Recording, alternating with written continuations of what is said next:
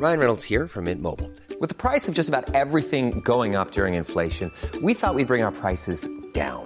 So to help us, we brought in a reverse auctioneer, which is apparently a thing. Mint Mobile unlimited premium wireless. Ready to get 30, 30, bit to get 30, bit to get 20, 20, 20, bit to get 20, 20, bit to get 15, 15, 15, 15 just 15 bucks a month. So, Give it a try at mintmobile.com slash switch. $45 upfront for three months plus taxes and fees. Promo for new customers for limited time. Unlimited more than 40 gigabytes per month. Slows. Full terms at mintmobile.com. This episode is sponsored by R.W. Knudsen Organic Just Tart Cherry Juice, a welcome addition to anyone's sleep routine. Pace case, if you know me, and you do, you know that I'm working all hours of the day, all hours of the night. So the sleep that I do get has to be very good sleep. And I'm always looking for ways to up my sleep routine. Sometimes I'll read a book to go to sleep. Sometimes Mm-hmm. In I'll- The Bachelor? uh, that book keeps me very awake. It's very engaging. That never puts me to sleep. Mm. I will sometimes just put down my cell phone after a long day of looking at a screen. It's nice to get some time away from the screen.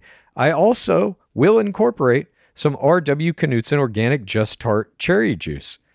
It truly makes you go to sleep a little easier. It's the thing you need to help you drift off into the dreamland. Mm. As more and more people are looking to prioritize sleep, organic Just Tart Cherry is having a moment thanks to Tart Cherry's potential sleep related benefits and potential to aid in muscle recovery when you get those gains like clues. We're seeing this in the viral Sleepy Girl mocktail trend on social media. RW Knudsen has a whole lineup of natural juices with zero added sugar, so you can feel good about adding them to your wellness routine. It's all about celebrating those daily wins. Organic Just Tart Cherry Juice is made from tart cherries, which may help you get a better night's sleep because they have natural melatonin. RW Knudsen crushes only 100% real ingredients, so you can crush everything you do. Pick up a bottle at your local grocery store today. clues underwear drawers they're not organized. They're like the the wild west the final frontier of wardrobes. And there's no rhyme or reason to them you got ones that are super old uh, different brands etc you don't know what to expect.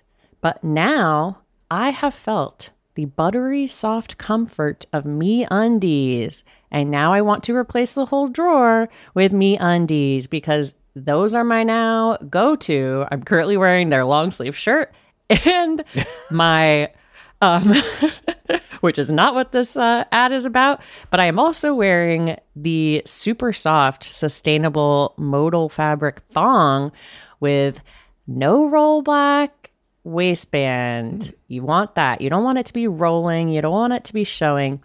And I'm hooked. I don't want to wear anything else. It's all got to go now. Well, this ad actually is kind of about that pace case. Everybody knows Me Undies makes great underwear. It's in the name, Me Undies. But it's not just about underwear. You can explore the lounge collection featuring comfy joggers, hoodies, onesies, and a whole bunch more. And their Move Me activewear collection is the softest activewear on the market. There's no doubt about it. Right now, you can get 20% off your first order plus free shipping at meundies.com slash roses. That's meundies.com slash roses for 20% off plus free shipping. MeUndies, comfort from the outside in. It's the game of roses. Welcome to the game of roses. This is the game of roses. Welcome to the game of roses. In this room, there is beauty and poise and intellect. You've really inspired me. So I would like to propose a toast to all of you. Let the journey begin. Welcome to Game of Roses. This is Pace Case. This is Golden Bachelor Clues. You see what I've done there?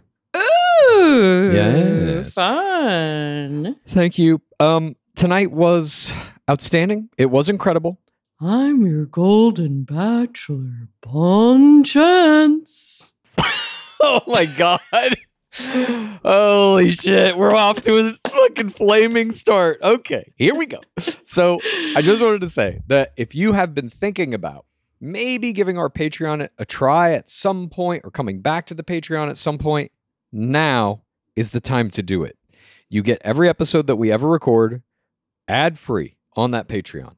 You get our lives, you get our digging deepers, you get access to our Discord, and right now, you also get Clues Corner, which is me breaking down the current season of Love is Blind, the current season of America's Top Soldier Warriors, starring Nick Viall, America's most beautiful business warrior. America's Most Beautiful Business Warrior, starring Nick Viall and Tyler Cameron. I'm doing that in Clues Corner. you have so many corners. You're like a I can't help it. dodecagon. there's so much going on right now. I'm going to be doing Katie Thurston's F Boy Island season as soon as that premieres as well. So Must jump into the pit with us. Uh, if you have been thinking about it, now is probably the time you're going to get the most bang for your buck out of it because there's just so much fucking happening in the world of reality TV right now, and I'm covering as much of it as I can. Literally, after we get done recording this, I'm going to do the first episode of Love Is Blind that's coming out tonight at midnight. Oh uh, in that series, and the rest of them will all be done by the end of the weekend. Clues. I hope you're taking a rest. tonight is the first day of the rest of my life. and that's true. I can't stop it. In honor of, I mean, okay, wait. One more piece of business Please. before we get into it. Please. I'm just so excited. Of course. Um, we also have a new schedule. If you haven't noticed, this is our uh, episode breakdown of first Golden Bachelor and then Bachelor in Paradise. It is Friday when this is coming out.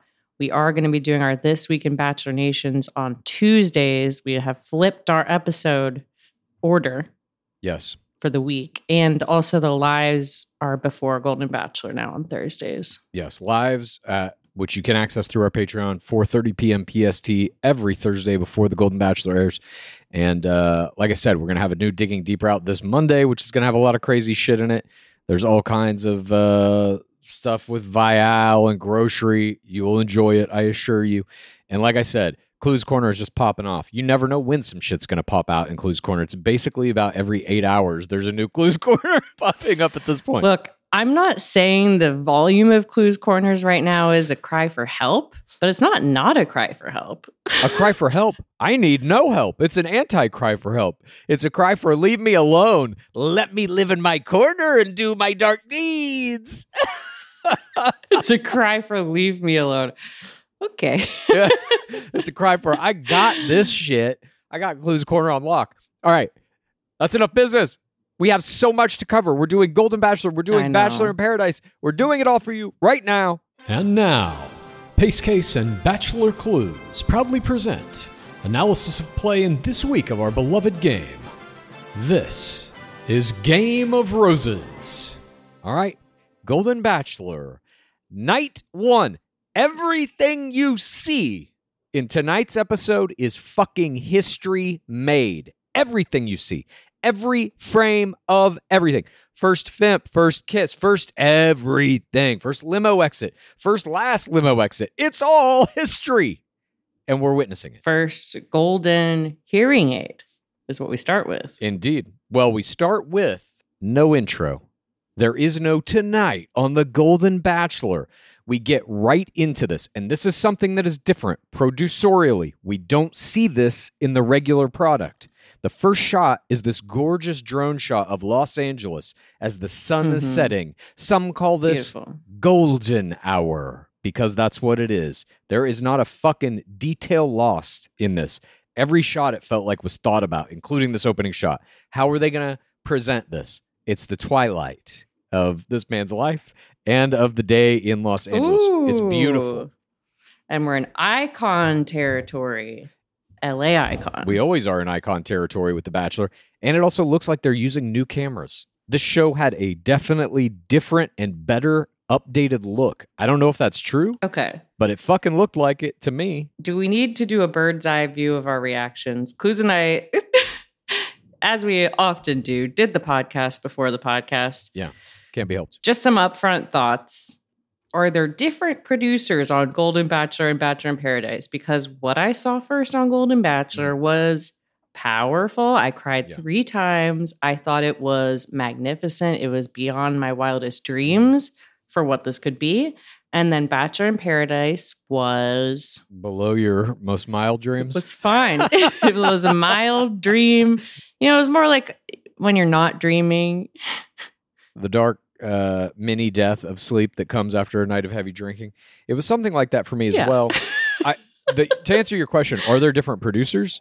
Yes, there are, and it shows. Th- what I think Golden Bachelor was, What do you mean? You didn't want there to be hard eyes on top of uh Patty James as she looks at Gary? we're gonna get to Bachelor in Paradise. I appreciate some of the effort put into giving sparkle emojis to Jess Girod as she's walking around and the hard eyes and shit.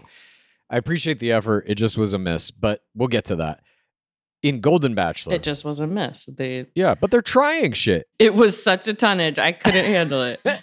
well, also, and it's like cheap. It looks like an Instagram filter. It doesn't look like any care was taken in it. We will get to that though.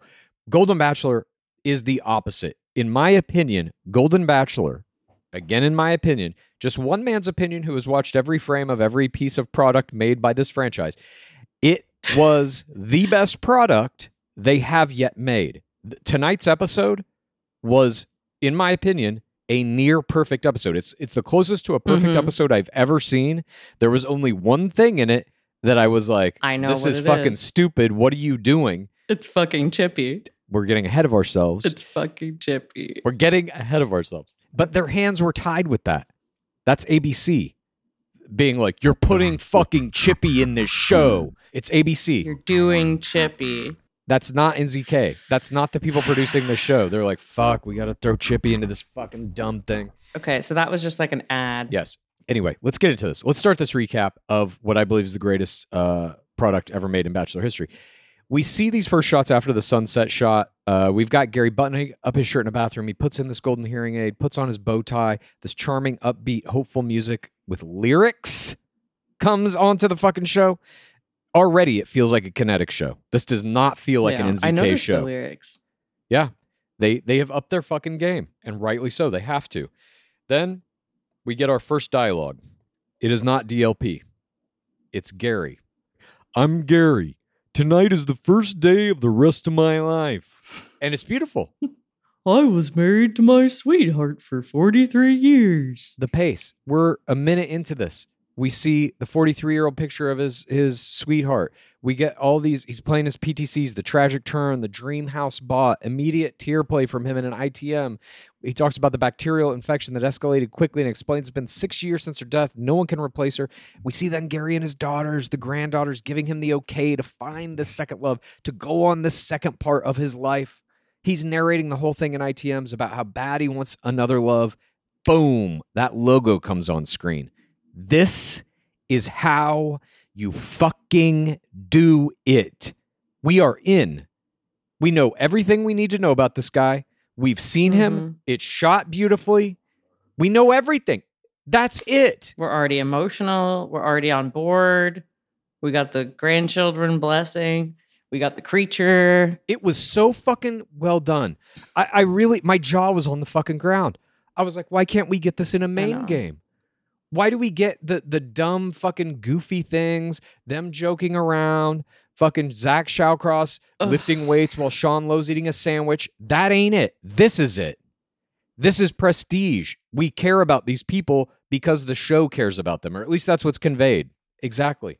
It's a real person who's experiencing real life events that are making us emotionally connected Yes. to him. He's producing tears immediate. Your bachelor is producing tears immediately. you're just so into it. You're so invested in this guy. You want him to find love. In most cases, I don't give a fuck if the bachelor finds love. I do not care. In fact, I kind of want them not to. Really, that's not coming through. I'm watching it for the play. I'm like sucked into this shit. And it also, I think, is because of their age. You're you're like maybe they're past giving a fuck about like what a 20 year old or a 30 year old really cares about when they come into this franchise is like, how do I extend my fame and make this a career? I don't think these people are looking at this as a career. Maybe a second kind of, uh, you know, golden years of their life, like fun thing to do. But I don't think they're looking at it like I got to go in, get a million Instagram followers so that I don't have to fucking work for the rest of my life because they've already they're already retired. They don't give a shit. That's what I I love. Like you see someone's job is written as like pickleball captain on their team or something. I love that so much.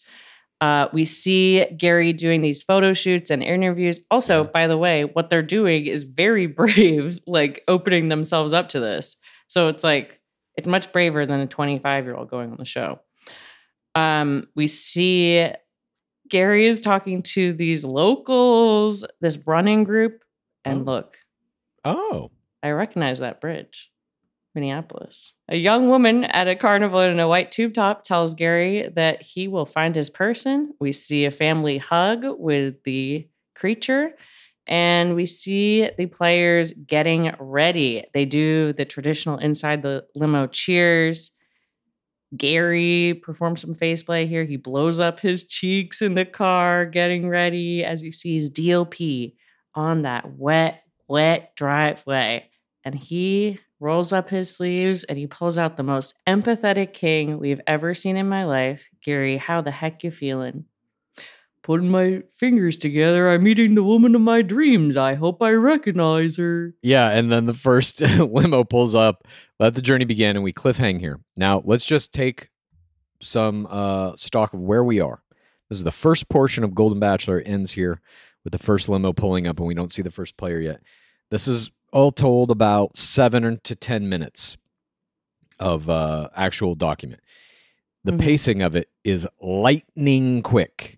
In a regular Bachelor, your first two portions are blazed on introducing the bachelor and setting up little Yeah. reels and whatever. Here, we're right into it. Getting and the they have to Crowns.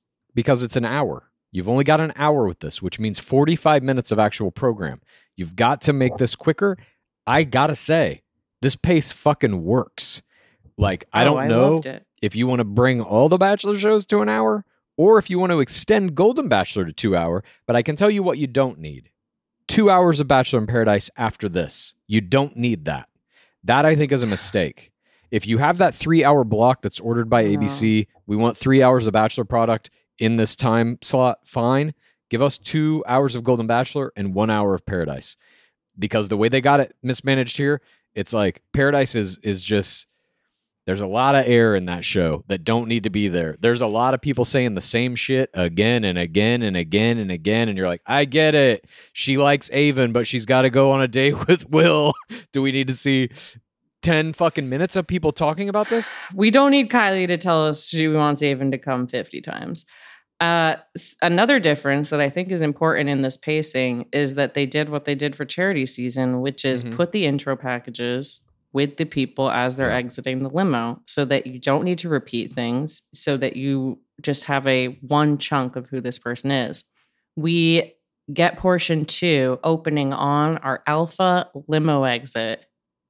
And good freaking lord, Edith is our alpha limo exit, and she comes out in a stunning golden dress. She looks like the cover of Golden Bachelorette. And uh, Gary says we just made history. Legacy. He understands. And I thought I thought this was going to be a Blandy, but she has a golden confetti popper to start the potty. The potty. And it takes two. Get this potty started. But this is there's a couple things to to note here. One, the chyron simply says Edith 60, no location, no occupation. That is a break from tradition. We also see these Tradition. Did I say tradition? I meant tradixurian. I meant tradition. My apologies. Um, and these these confetti poppers and the gold dress. This is all producer facilitated. They have designed this for her. They said you're going to wear this dress. You're going to take these golden confetti poppers. You're going to pop the golden confetti. That's how we're starting this show off. And I got to say, I fucking loved it. It's not a Yes. grandy. It's not anything crazy. It's not a taut. It's not a fool edit. It is prestige. It is treating this uh, product with the respect it deserves. Yes. It's in thematic line with the product. It's all, all gold, everything. It's uh, has a New Year's kind of vibe to it. The gold confetti. It was just great. It was like the exact right tone. It's exactly how you start the limo exits. And now let's see what comes next. Yeah. The respect thing is big I agree. because you're watching Golden Bachelor, you're like, oh, the people making the show respect all of the people who are on the show. I didn't feel like they were like mocking anyone. And then you watch Bachelor in Paradise and you're like, It's all it is. oh, they're like There, we'll get to paradise. There were some yeah. little. everyone, even Rachel fucking Recchia, they're mocking Rachel Recchia. How dare you? Anyway, second limo exit is Ellen. And this is um we see her intro. She gets the first intro and she plays a PTC in this intro that her friend has Roberta has this illness. Um, we see her playing pickleball and she reminds me of Ramona from Real mm. Housewives of New York. And I I I see I see strong I see a strong run for Ellen. if not ring winner. Oh, for sure. Well, at the end of this episode, there was a card at the end of it. Roberta, I guess, has passed away since the shooting of this. And this whole season is dedicated to Roberta. So there's a PTC woven into the actual Mhm. presentation of the document here. I agree with you. I think she's going to have a deep run, but this was fantastic standy and it it lends weight to this that like these people because of their age they are in situations with their friends or family or whatever the, the thing may be that are fucking serious that have gravity and they are treated that way by the show. We then get sandra 75 says she's nervous has this zen practice that she likes to do. She starts taking deep breaths. And i guess it's saying fuck this shit or i don't know what she's saying. She's saying some cussing They posted the real video. oh did they really but she's saying something with cursing in it that they're bleeping out This was one of my favorite limo exits. absolutely There were so many good limo exits. Oh my God. She gets the second intro package. She likes F words. She Yeah. plays pool. She catches a football and she wants intimacy with a guy. very free spirit And she has guns. Yeah. Arm guns. Fourth limo exit. I laughed out loud. It was fantastic. This is a grandma taught by Leslie freaking Fhima. She was in my top four from the Instagrams, and I am glad I put her there because she is a star. powerhouse. She's like, Do I look like I need help? As she rips off this grandma tot, she revealing she's a hot, sexy lady in a mini dress. And she gets the third intro package. She's under a bridge that I walk by every day, clues. I feel like it's fate.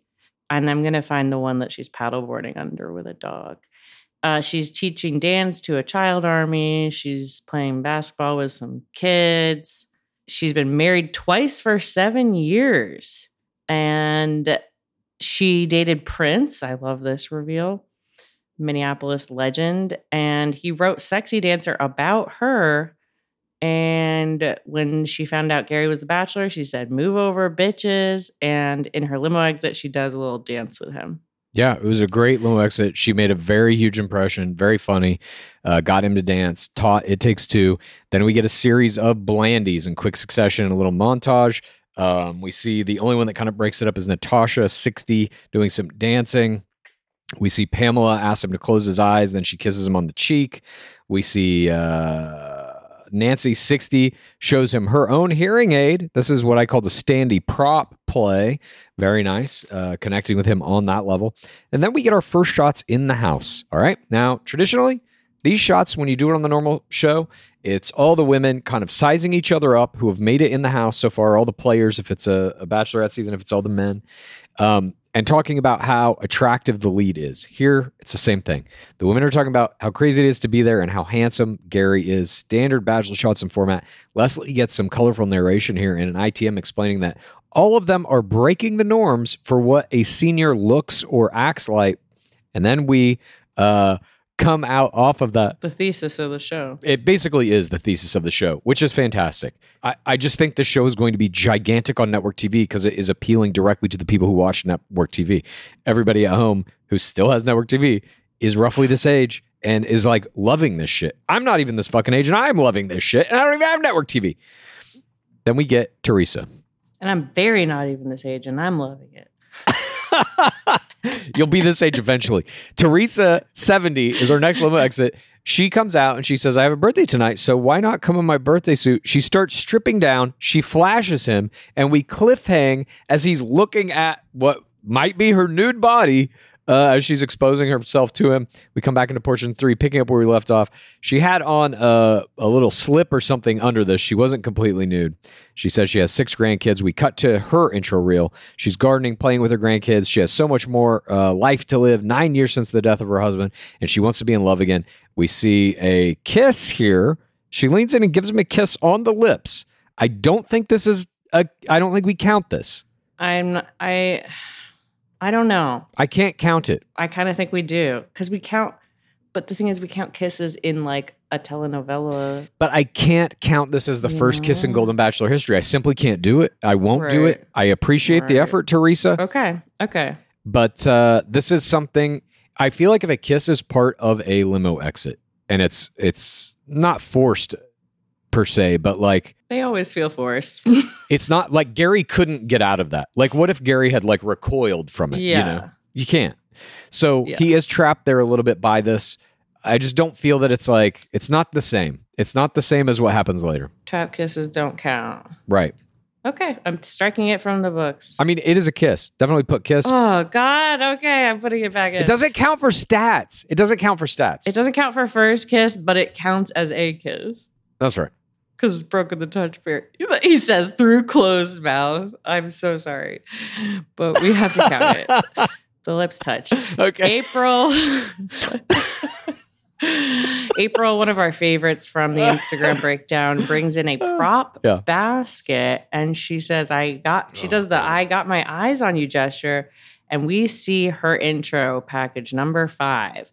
And she is getting kind of a weirdo, colorful narrator uh, edit. She grew up on a farm with chickens.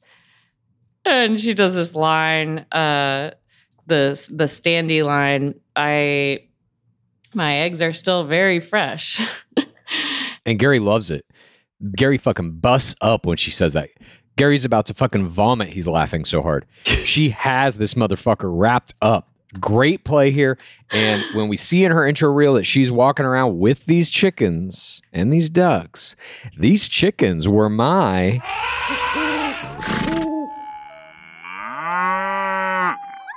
Creature of the week. Ain't, ain't nothing better than seeing the fucking creature in your intro reel, and then you've got a fucking standy prop based on that creature, which is her chicken eggs in the basket. Beautiful play here by the chickens. These chickens that inspired April's standy and made her do a chicken dance in which she makes a chicken noise and then slaps her own ass was also Mike.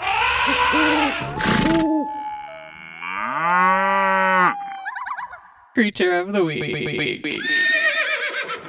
Oh, I love this limo exit. This is something subtle, but it must be noted.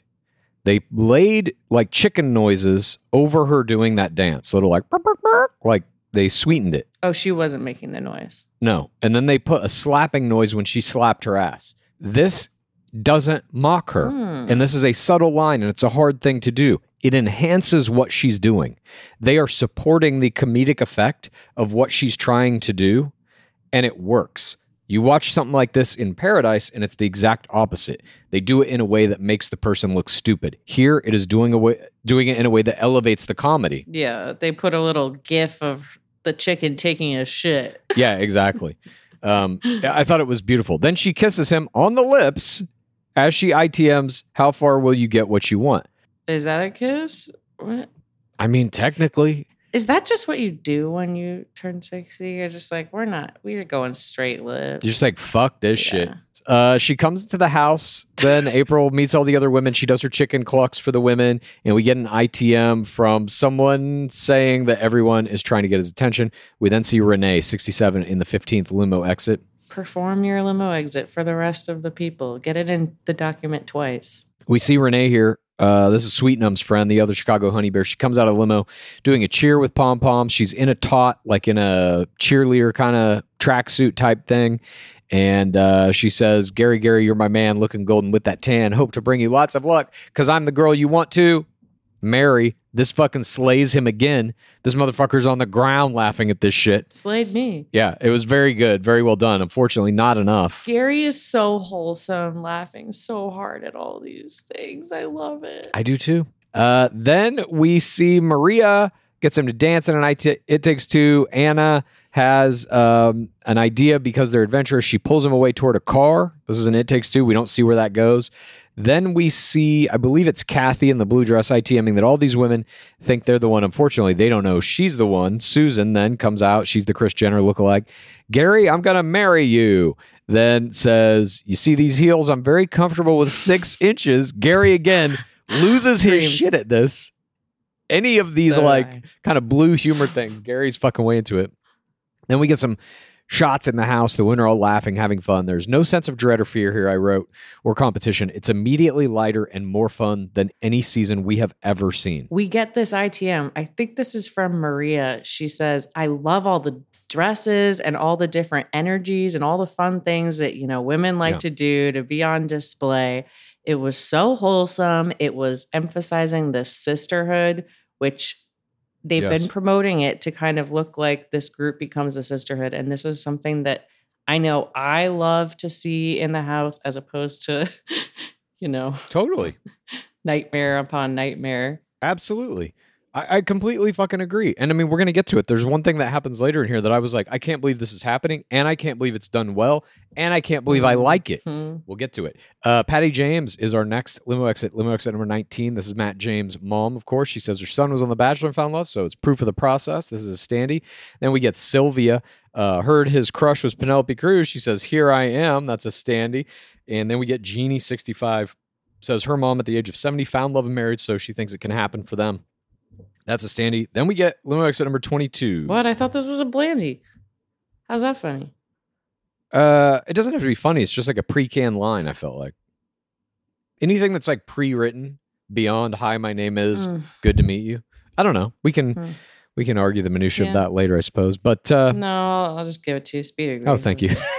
then our our twenty second limo exit is Concetta Chippy, Aunt Chippy from Jimmy Kimmel. Jimmy Kimmel's aunt, eighty four. Before she gets to the limo, she's you can hear her saying, "Are we there yet? I'll see you in hell." She comes out, gives Gary a hug, and says he must be lying about his age. She says her nephew's Jimmy Kimmel. He laughs at that. She wanted to meet him, so it was an ABC setup.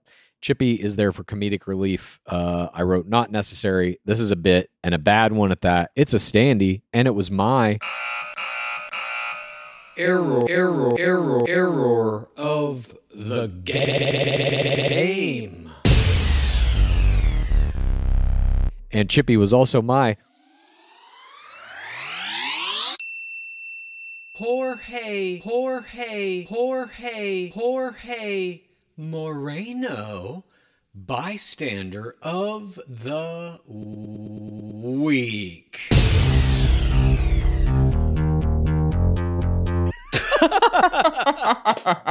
two things happened for me with Chippy. One, I was like, this is a fucking rocket to the moon. And Chippy is like, nope, I'm going to blow up your rocket. This idea was mm-hmm. bad. And it was uncharacteristically so. I believe ABC forced Chippy to be a part of this. I can't imagine producers would have wanted it. It takes away the prestige. It takes away the idea that you value these people's time at all. It's a fucking dumb joke. It never works. She's never used in the show. And I felt bad for Chippy because I bet she didn't want to fucking be there either. It's this moment is bad, and the rest of the chippy moments are bad and a nightmare, and that's why it was also my error, error, error, error of the game. I I get that this is like a baked in ad kind of thing, but it wasn't funny. It implies like what she obviously doesn't belong there because she's like a larger person or something, or like crasser. But we've already made Yeah. this whole thing about how Sandra is crass.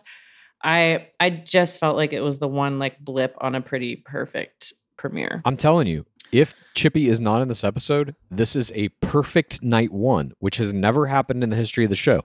Chippy is the only thing holding it back from that. But it was a big misstep because there's a lot of planning and organization that goes into this. This is a decision a decision that was made at the network level, told to the producers, you have to fucking find a way. Chippy's gonna come out of a goddamn limo. And that's it. And they're like, fuck, I guess we have to do this. So they throw her in at almost the very end. But the final limo exit is Faith, 61. It's a Grandy and a beautiful Grandy at that. She Oh. rides in on a fucking motorcycle Gorgeous. full motorcycle helmet, jacket. She gets off the the motorcycle. She says she's proof that you can live fast and not die young, and she'll be the ride of his life. She shakes her hair Great out in slow motion, and then we get her intro reel calling herself a fun monger and talks about being married for 21 years and divorced in 2005. And uh, it, this limo exit was just fantastic, absolutely fantastic. Standy Grandy taught, and um, then the women in the house, I'll talk about how inspiring it is to be around each other. Very uplifting, empowering. It's about the women here as much as it is about Gary. Very well done, in my opinion. Something you don't see in the normal game. You don't get the, generally speaking, in the normal game, you get the women talking about how nervous they are and how uh, the competition is starting to heat up and it's it's making them all nervous and will they get time to talk and all that. Here, it's the opposite. Gary, we see Gary talk with DLP briefly, and he says, My life got a lot brighter, so wholesome. And then we see Ellen inside. Cheers to another good decade of really good love. Ellen is like coming with the lines. I was like, is Yep. she like, is she ring winner? Is she next crown? She's definitely popping for me in this episode. Portion three, we have Susan says he has a good sense of humor and I made him laugh. Jeannie ITMs, the women are smart, witty, gorgeous. Let the games begin. Yes. We have this DLP and Gary conversation. Gary talks about how he loves when the smile gets up to the eyes. And DLP says, You can't fabricate that. a defense of a question that wasn't. Yeah, nobody asked. nobody was so what are you saying? In all the other shows everything else is fabricated? Yep, that's exactly what I'm saying. Um, but a nice little moment between them. Yeah, then Gary does his uh, signature line, Bon chance, as he disappears into the house from DLP. We see Theresa is the first responder with the drink, and Gary does this this inauguration speech. Yeah. He says, "Get comfy. I'm I, I'm way more nervous about this speech than any I've ever had before. I thought I had this nailed, but then I met all of you. Beauty, poise, intellect, you've inspired me." He's on the verge of tears here. He toasts to them all. I I loved this inauguration speech. And he toast he ended the toast saying, "Let the journey begin." These canned lines that have become so rote in the history of The Bachelor that you know the producers put them up to and they have to say it. When he says it, it's like it's so new, it's fresh. You fucking believe it again. It's new. It feels real. Yeah, you believe it. It's fantastic. I, it it just is breathing life into the game in a way that I don't think anything else could. And uh, then we get Theresa ITMing, smiling more than she has in a long time. She says, and she needs to talk to him, but April pulls him first immediately. And some of the other players are making jokes about her having said she never saw the show. There's like some rivalry kind of already brewing. There's some talk about like Love the, that. the idea that that some of these women are students of the game and some are not is starting to be presented now. April's never seen the show. What does she do in the 101 time? yeah. She has a calendar. She kringles him a calendar where every month in it is April. And she tells him uh, she's a therapist, all these Photoshop pictures of her like in space, flying around, whatever. It's amazing. It's absolutely amazing. You know what? Fuck it. April kringling the calendar was my play, play, play, play of the game. I have another one, but I think this made me laugh so Yeah. hard. It's one of my favorite crinkles. It's exactly the tone you want for night one. Yep. It like lets you know more about the person, but it's still lighthearted. And there's a confidence in it. Like it, it really was a perfect play. it leads into this conversation about she's mystical, but she's a therapist. He's like, "Oh, are you analyzing me?" And she's like, "Yeah, you're a nice guy." Uh, It was great. wait, they kiss. Did they? Maybe if they did, I missed it. I must have been typing. I have a kiss here. Is this the first kiss? April gets the first kiss? I don't know. I don't. I have it down to something else. Hmm. Okay, we're gonna have to go back to the document. Uh, she talks about how she's finding who she was before she was a caretaker and a matriarch. I just like I know. I know. it's. I just want all of these people to find love so much, and I haven't felt that watching a Bachelor show in a while. I'm literally like at the end of this, they should just open a new streaming channel called The Golden Bachelorette, and every one of these women should have their own season of The Bachelorette running simultaneously. oh my god, it's- that's so wholesome, clues. But it's what you want to see because they're like you're saying. All of their stories are so genuine. They seem like fun, funny, interesting people, and I don't want to see any of them get kicked off. I want to see what all of them can do in late phase gameplay. I want to see what all of them can do as crowns. No, in fact, I was upset about some of the cuts. oh fuck, Sweet Numb's buddy. Sweet as buddy, Patty fucking James. Are you kidding me? I know a night one girl, Patty James. Are you kidding me? The disrespect. Okay, there were two errors. Yeah, for real. Talk about disrespect, Olivia. This is this is actual disrespect. Yeah. Uh, we see some other women are having a girl chat about turtling fears. We see some one on one time with Ellen. She's a believer in finding love. He says he never gives up. She hints at her PTC with Roberta and says that Roberta tells her also to never give up. Gary says he has his attention. She has his attention, sorry, and she ITMs that this is the best day of her life in so long. She's so happy. We see one on one time with Natasha. She leads him in a laugh along exercise, which I thought was very good. Uh, she talks about how he's in good shape and won't need to be resuscitated if they get intimate. I fucking thought that was great and funny. Yes. Oh, I love that there's so many uh sex references in this episode Abs- too. it's just laden with them. Uh, we see one on one time with Sandra. She's talking about the chant that she did with the cursing in the beginning, and then a bug comes and she gets scared of that. She ITM's being attracted to him. We get uh, Marina joking about youth slang with him. We get Susan bonding over liking the song at last. Wait, did we skip Ellen? When Ellen ITMs that she felt like she hit the moon. She hasn't felt this giddy and exciting in years. It was the best day of her life in so long. I cried. That was my Yeah. first cry. No, it's great. And I mean that's a part of this too that you think or you you can really genuinely feel like this experience for them, whether they find love or not, just getting to do this is life changing for them. Mhm. Um, which is fantastic, obviously. Um, then we see Susan bonding with him over At Last by Etta James being among their favorite songs. Then we see one on one time with Faith. She has a full ass fucking guitar. She came to play this game.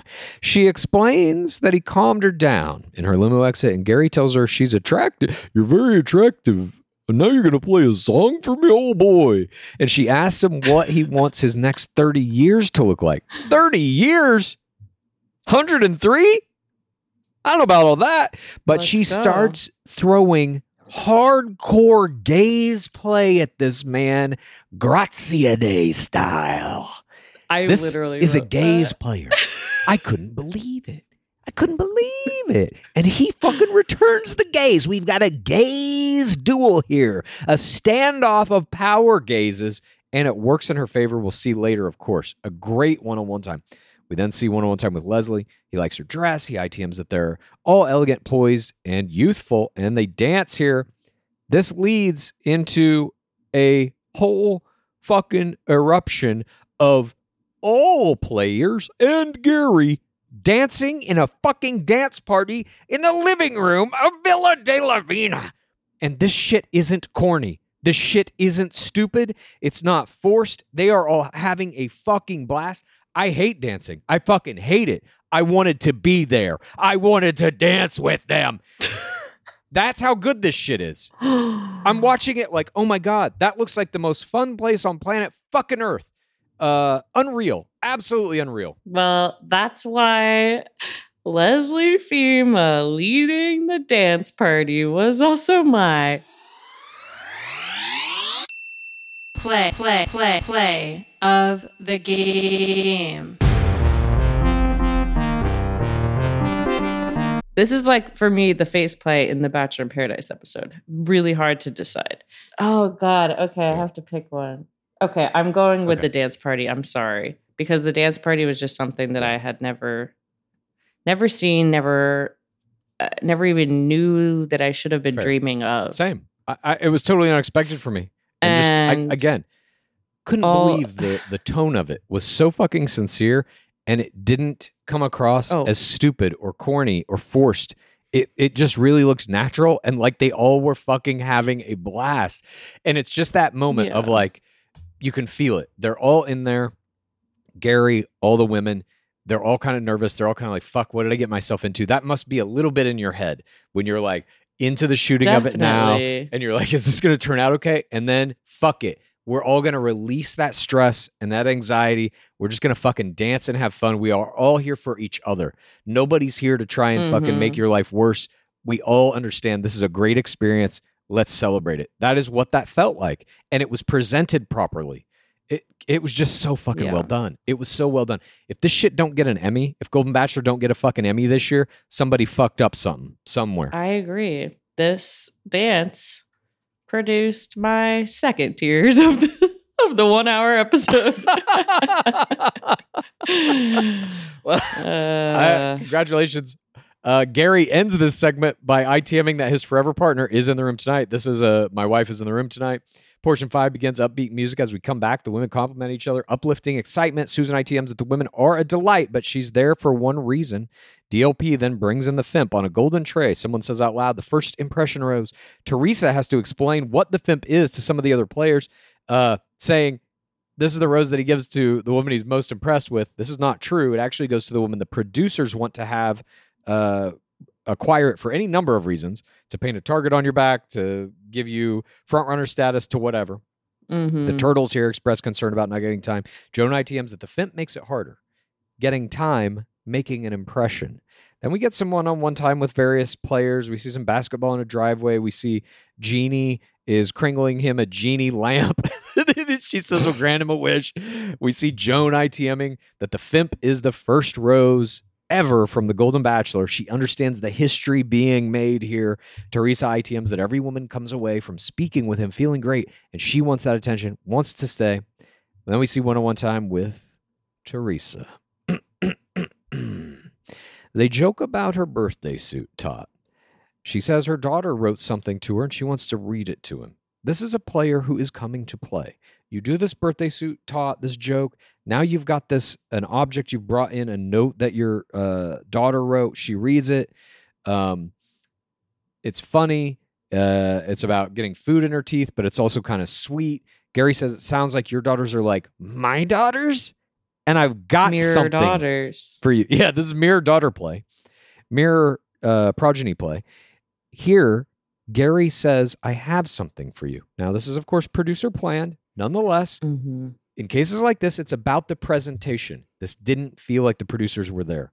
It felt like this was something he was doing of his own accord. He comes back, he's got a cupcake with a 70 year old candle in it. This is a little bit of torture. I'm sure she thought he was going to get the Fimp to give it to I her. know. It's But- torture. Gary, you fucked up a little bit there, Gary, but nonetheless, it turns into a sweet moment. He says, Oh, if I eat this, if I take a bite of it, I'm gonna get uh, frosting all over my mouth. Will you help me? He's Kermit the Frog. He is. And she's like, Yeah, I'll help you clean it off. Good play there. And he takes a bite. He gets frosting on his mouth. And then. Amazing. Theresa leans in and makes out with him, cleaning the frosting from his mouth with her own mouth. And this was my. Play, play, play, play, play of the game. Such a strong play. They're serving it up to you. He's going to eat this fucking cupcake and he's going to get frosting on his lips and you're going to lick it off. Yes or no? And she does the right thing here. Yes. She does not squander this opportunity given to her by the producers. Mm-mm. She's on a grand stage and she hits a fucking home run here. Absolutely fantastic.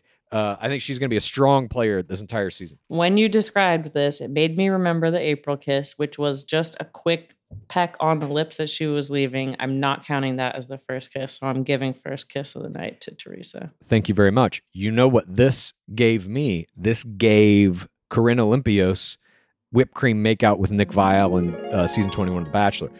To me, You think we're gonna see Gary lick some tit? hey, what? Did he do that? Did Viall do that? Oh, fuck, that's right.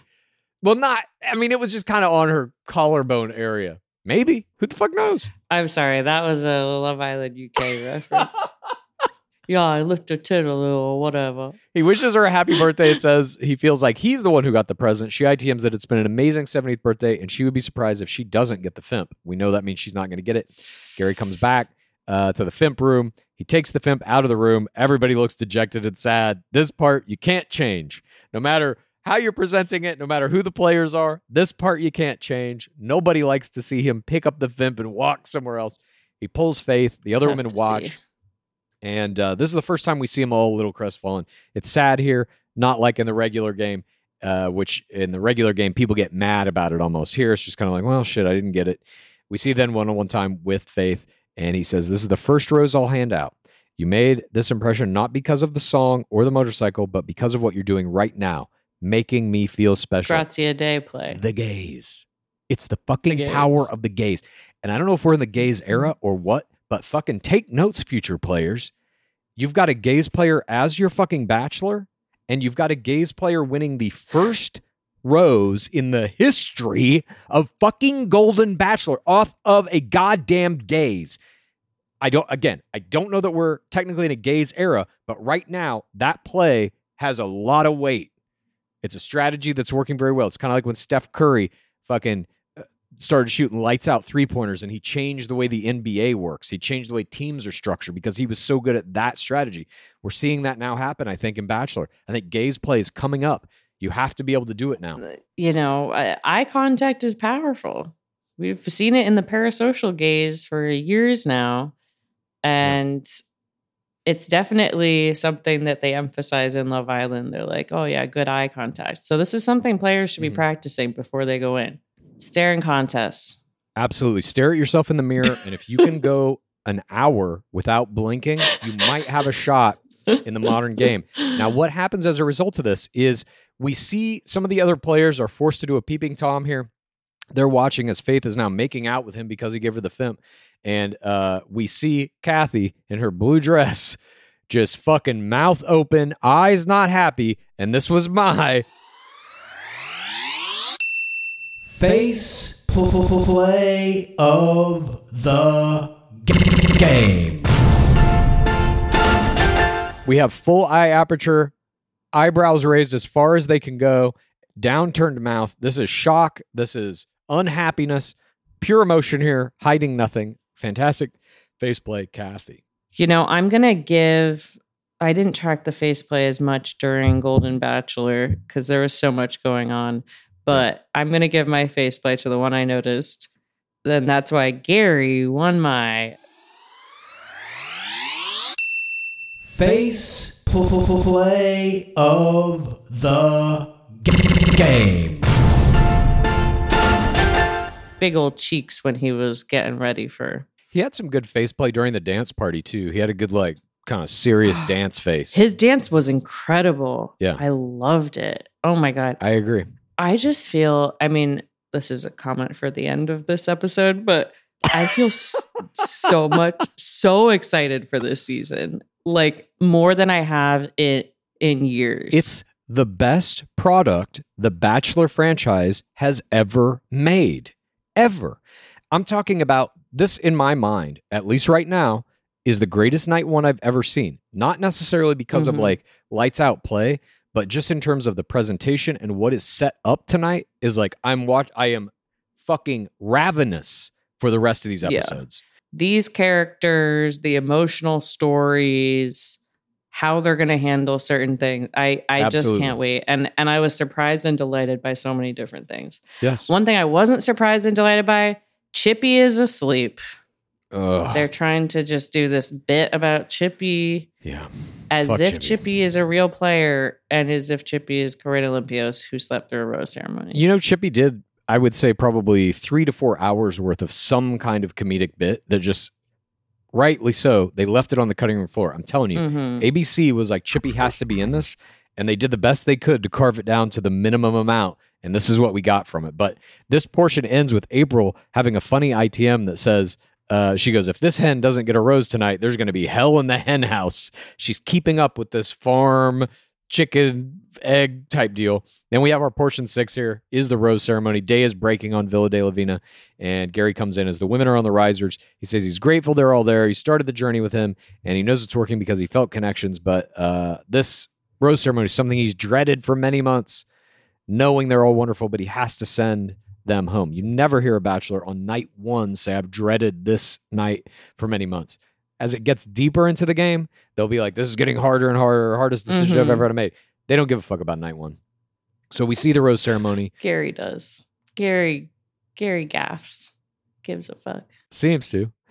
Ellen gets the first first flower in Golden Bachelor history. Then we get Theresa, Joan, Natasha, Leslie, Christina, Edith, Nancy, April, Sandra, or Sandra, sorry. And then we see Kathy ITMing how she's trying to gaze play him into giving her a fucking rose. I like that. I've been staring at him all night.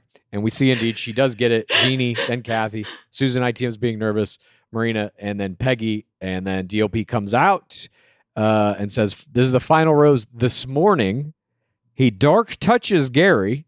First golden dark touch. Yeah, it was. And then Matt James' mom and Sweet Num's best friend are among the first seven golden night one girls in the history of the game. And uh, those that remain cheers. I thought Patty James would have a hometown date. How could Me you too. night one Patty James? I think that's so disrespectful. I think it is too, but I think it. I she may just be like a bad player. She may be giving them nothing, Yeah. and they're like, "Fuck, we can't do anything with this." Unfortunately, nonetheless, we get Gary here ITMing 16 beautiful ploys, elegant women. I'm looking to get uh, to the next layer with them. He wants to find his forever partner, and he's hopeful. This season on the Golden Bachelor, we get our first promo here, uh, and it looks absolutely fucking insane. The whole promo is set to Journey's classic "Don't Stop Believin'." We get helicopters, yachts, making out, ATVs, hot tubs, amusement parks, fireworks, love level threes, tears, falling in love with more than one person. He's breaking hearts. Don't have the connections uh, that I have with other people. Theresa looks that she's maybe getting dumped here. He's feeling like he felt when his wife passed away. He said the the pain he's feeling now is a close second. PTCs are remembered. We got diners, a, a full dance number, hot air balloons, a level four waterfall, more level fours, fairy tales, final rose ceremonies. Here's to a long life together. It looks fucking absolutely insane. It looks like even despite the presentation of this, still we are going to get the core things that make this format great, which is falling in love with multiple people, having to make these hard breakup decisions, and uh, all that will come with that. And then we get this tag, which is Chippy asleep, uh, just so dumb, and no one cares. Chippy was also my Jorge, Jorge, Jorge, Jorge Moreno, bystander of the week. week, week, week, week, week.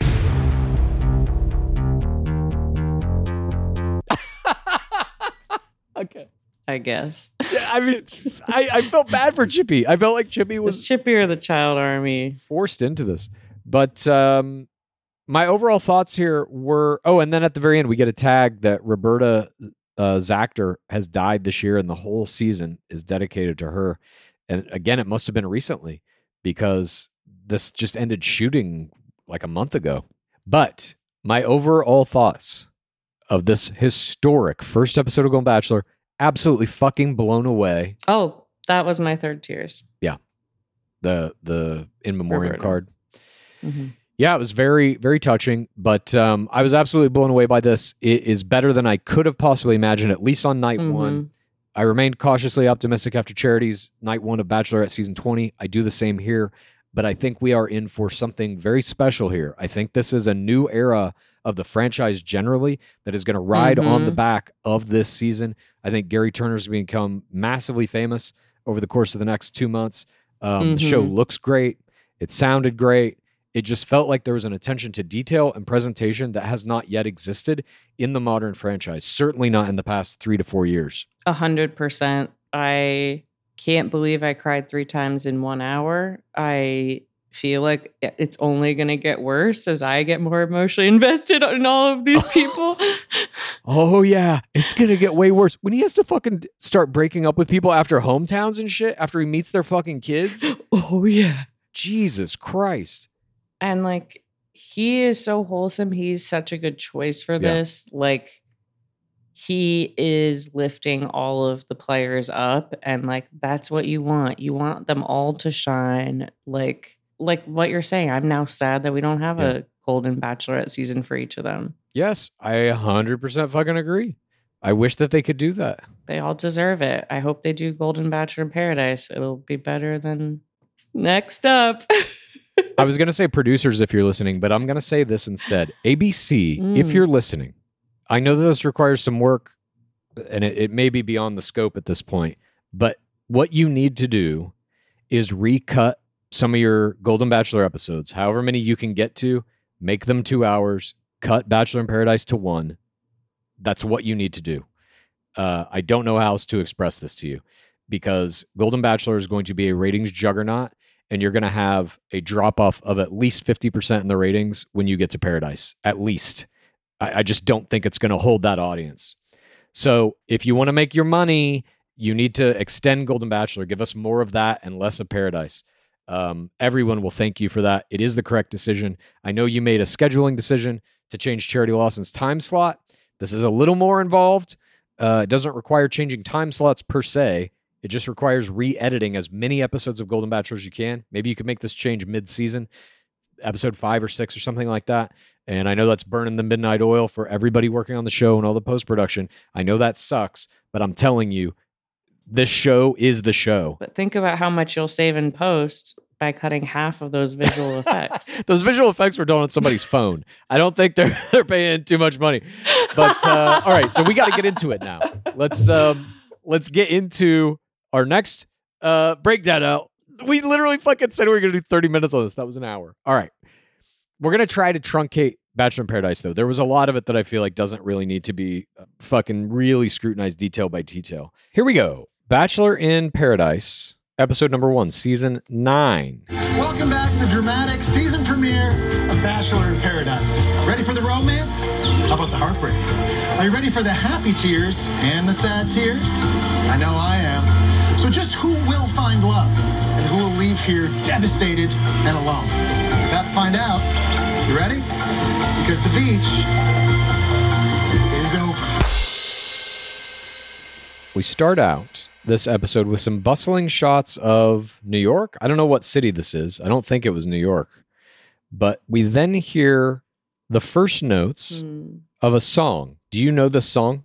Um, I said people dancing, getting ready, and then I said in bathing suits, Rocky question mark. Okay. I rest my case, Your Honor. That's all from me. okay. This song is called What a Feeling. It was it was done by a singer named Irene Cara and made famous on the soundtrack of a movie from 1983 called Flashdance. It was a huge movie in 1983 starring Jennifer Beals. But again, 1983. This is a 40-year-old movie that they are trying to I knew it was old. I knew it was old, so I really thought maybe it was Rocky, but nightmare, a nightmare choice. well, it's just the wrong choice. Look, I have very mixed feelings about this. No, it's a nightmare. It's so old. Is that like trying to get the people from Golden Bachelor into this or something? It feels more like old guard. Oh, let's do like fucking old ass references. It's a complete misunderstanding of the audience. They also do a very weird thing graphically here where you get a black screen with the word paradise in this kind of gothic serif, serif font, all caps, scrolling across the screen as almost like hellish in Hmm. some way. And I don't quite understand why they're doing that here. It's it's tonally very off. But then we cut to uh, Blake Moynes. We get all these quick hits of these other players packing their stuff. PP is doing an ice bucket challenge on the roof. No. Okay, so this is not what that is. In the movie Flashdance, No, it's another Flashdance reference. there's a very famous scene. This whole thing is. The whole thing is. Oh no, they are. Yes. In Flashdance, there's a the, the most famous scene in Flashdance is Jennifer Beals is she's a uh, stripper who wants to be uh, like a Broadway dancer. That's the whole premise of the movie. and by day she works in a steel mill or something. I forget. But she is doing these like elevated dance routines where she works at this exotic dance club where she's putting choreography into it and really trying to make it artistic. And one of the dances she does, there's a point in it where she pulls a rope and a bucket of water hits her, and she's basically like wet t shirt contesting as she's dancing around. That is what that was a reference to. And missed ya, missed everybody because they didn't do the reference properly. And no one knows what this fucking movie is because it's 40 years old. I thought it was an ice bucket challenge joke, and I was like, that's old. Yeah. It, well, it's even older. It's a flash dance fucking Jennifer Beals joke. Yeah, and and okay, I'll tell you what else I thought. I have all of these theories that I guess are wrong. Cat throws a suitcase in the bush. Is this supposed to be a Sally suitcase reference? Well, there was one. I believe it was Aaron Bryant's lower legs are shown carrying or rolling a suitcase along the ground that says future wife. So, yes, I think they're making some weird Sally suitcase reference that was a bad joke they never should have done in the first place. Now they're referencing it. I think so. Wait, really? What else could it oh, be? God. What else could it be? Support for today's episode comes from One Skin. If you have sensitive skin, you're going to want to hear about One Skin's scientifically proven topical supplements. This is face, eye, body, shield, and it can all be used with any of their other products, which are free from over 1,500 chemicals and preservatives that can make skin red, irritated, or itchy. Their products are safe for sensitive skin. It's just one of the reasons they've earned the Skin Safe seal of approval. You got to keep that skin glowing if you want to be keeping up the level of face play that I've got going on. And OneSkin was founded by an all woman team of scientists. Their products are backed by extensive lab and clinical data to validate their efficacy and safety on all skin types. Uh, their topical supplements are the easiest way to keep your skin healthy and hydrated without the harsh ingredients or irritation found in other skincare products often. OneSkin is the world's first skin longevity company. By focusing on the cellular aspects of aging, OneSkin keeps your skin looking and acting younger for longer. Get started today with 15% off using code ROSES at oneskin.co. That's 15% off oneskin.co with code ROSES. After you purchase, they'll ask you where you heard about them. Please support Gore and tell them that we sent you. Clues. Underwear drawers they're not organized. They're like the the wild west the final frontier of wardrobes. And there's no rhyme or reason to them you got ones that are super old uh, different brands etc you don't know what to expect but now i have felt the buttery soft comfort of me undies and now i want to replace the whole drawer with me undies because those are my now go to. I'm currently wearing their long sleeve shirt and my, um, which is not what this uh, ad is about, but I am also wearing the super soft, sustainable modal fabric thong with no roll back waistband. Mm-hmm. You want that. You don't want it to be rolling, you don't want it to be showing. And I'm hooked. I don't want to wear anything else. It's all got to go now. Well, this ad actually is kind of about that Pacecase. Everybody knows Me Undies makes great underwear. It's in the name, Me Undies. But it's not just about underwear. You can explore the lounge collection featuring comfy joggers, hoodies, onesies, and a whole bunch more. And their Move Me activewear collection is the softest activewear on the market. There's no doubt about it.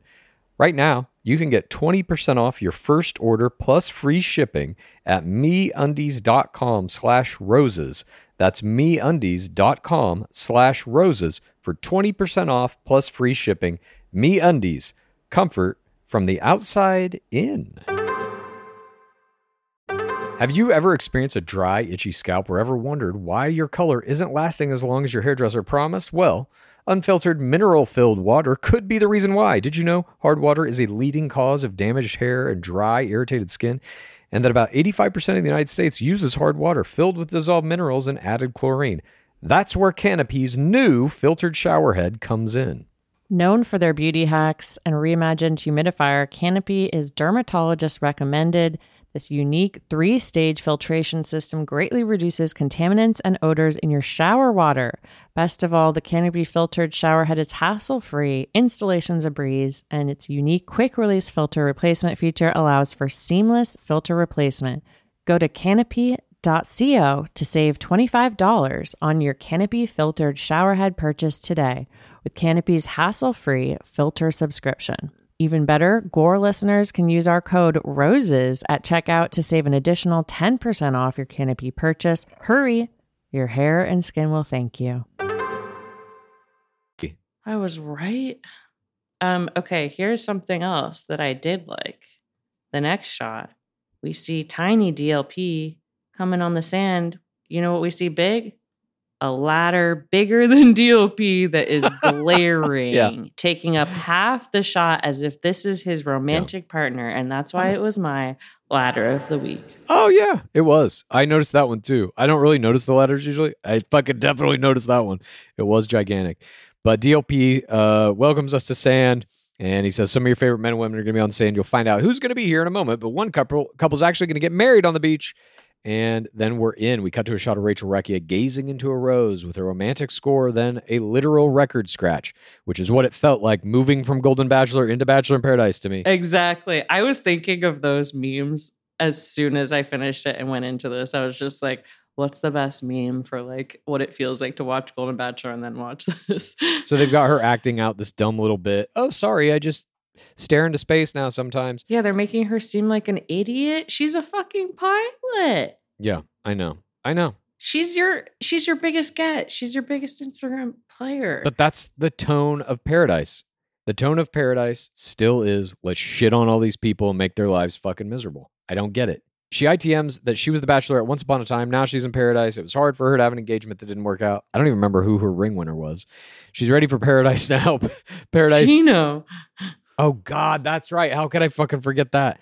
Paradise Rachel will have a lot more fun. All I can think about from that season in terms of ring winners is Erich Schwer and his scandals. The process does work, she Mm. says, and she's ready to meet Braden. We cut then to Braden and his intro.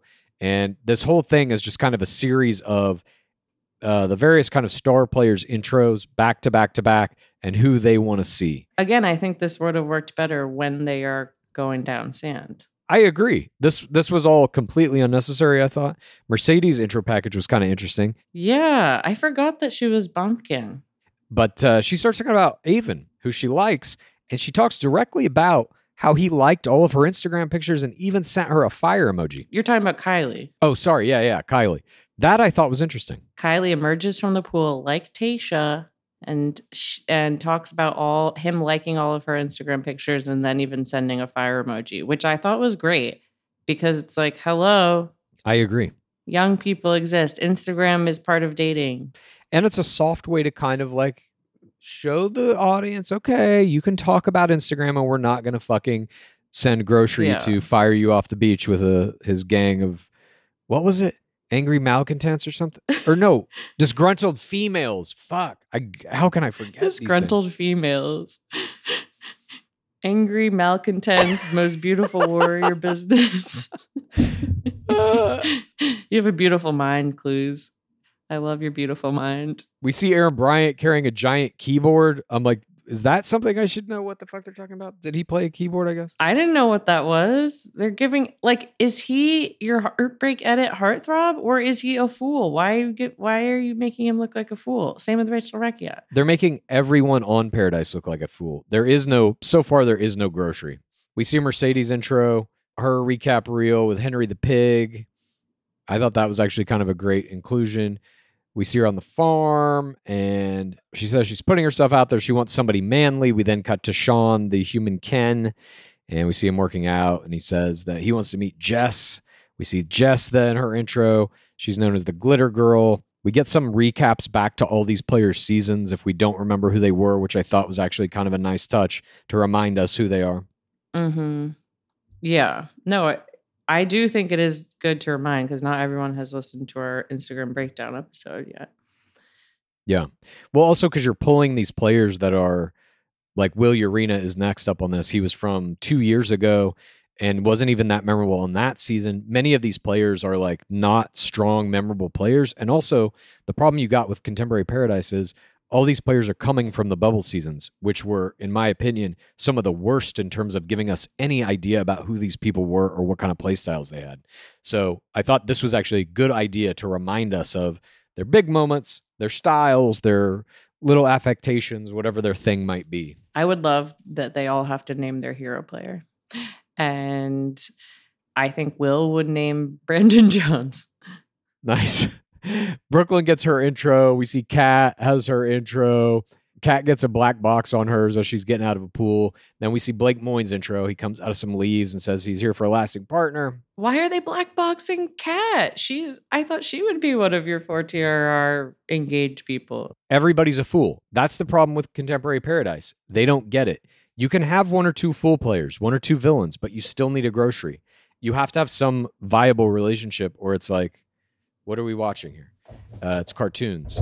Um, so we see Blake with all of his animals, and it is a kind of a prestige package for him, more than the other players I felt for sure, but still kind of foolish as they made him like crawl out of the leaves in the beginning of it. We then get portion two. DLP welcomes us. The beach is open. He switches the sign, and we get some bird shots here, and we get Recchia is first sand. This is important. First sand is always usually, no, it is always a, a female player and usually a female player who has the highest kind of rank within the game. We're talking about uh second place finishers, third place finishers, things of this nature. I also feel like it's like the person that they want to do a four TRR romance story for. 100% yes. And uh, it certainly is the person who's going to get the most screen time or has the possibility to. And DLP says this is a historic moment, right? This is DOP and the producers acknowledging legacy. He says you're the you're only the second bachelorette coming here to find love. No mention of Becca Kufrin in this line. Isn't your first question after he says that? Who was the first? It's Becca Kufrin. Speak her fucking name. Her name was Becca Kufrin. Her name is Becca Kufrin. God, I feel so bad for what they did to her, is all. Anyway, she comes down. Rachel delivers a kind of shocked, surprise face play uh, when he says, You're the first one here. She walks through the gates to hell, descends to the beach. I bet that was in her contract. But they did kind of do a little interesting moment here where they presented her seeing the beach for the first time with this kind of swelling music that it's like, oh, maybe they're not trying to make this look like hell on earth. Maybe they're actually trying to make it kind of nice. And there were a few other moments where I thought like I could see them attempting to like turn that Mhm. corner, which I thought is you have to do that. I think that's good. Yeah, they did it with the bunk bedroom. Exactly. I, I wrote that same fucking note. But uh Second sand is Aaron B. He's got a lavender theme. wouldn't have guessed that. Me either. I was shocked. Would not have guessed that he was second sand. I thought for sure it'd be Blake Moynes. I mean, look, I it looks like he's gonna get into a serious relationship with all these fucking spoilers in the trailer. I'm telling you, this guy in in Charity Lawson season 20 was doing shit that I think is very underappreciated. He had a full fucking resurrection after a hometown elimination. Underappreciated, he's first sand. I'm just saying by the the audience in general. I think he felt like kind of a weak player, but now he's got this. Whatever he's doing on third audience, that shit's working. They brought him back after a hometown elimination. Now they're giving him second sand. He's doing something with that third audience game that we're just not aware of. Right. The guy's he's got some juice, and I am interested to see what he can do. We have a weird wipe here that they use. Oh my god, so strange. Yeah, just totally out of place, and they never do it again. This is what I'm saying. Someone's pressing random buttons editing this. It, it did feel like that. It just felt like a high school kid who got like his first video editing software, and he's like, "Oh, cool. Let me see if I can wipe this." And now he's walking. Oh yeah, I'll use this tree. I mean, I can't edit. The things I make look like this too, but Yeah.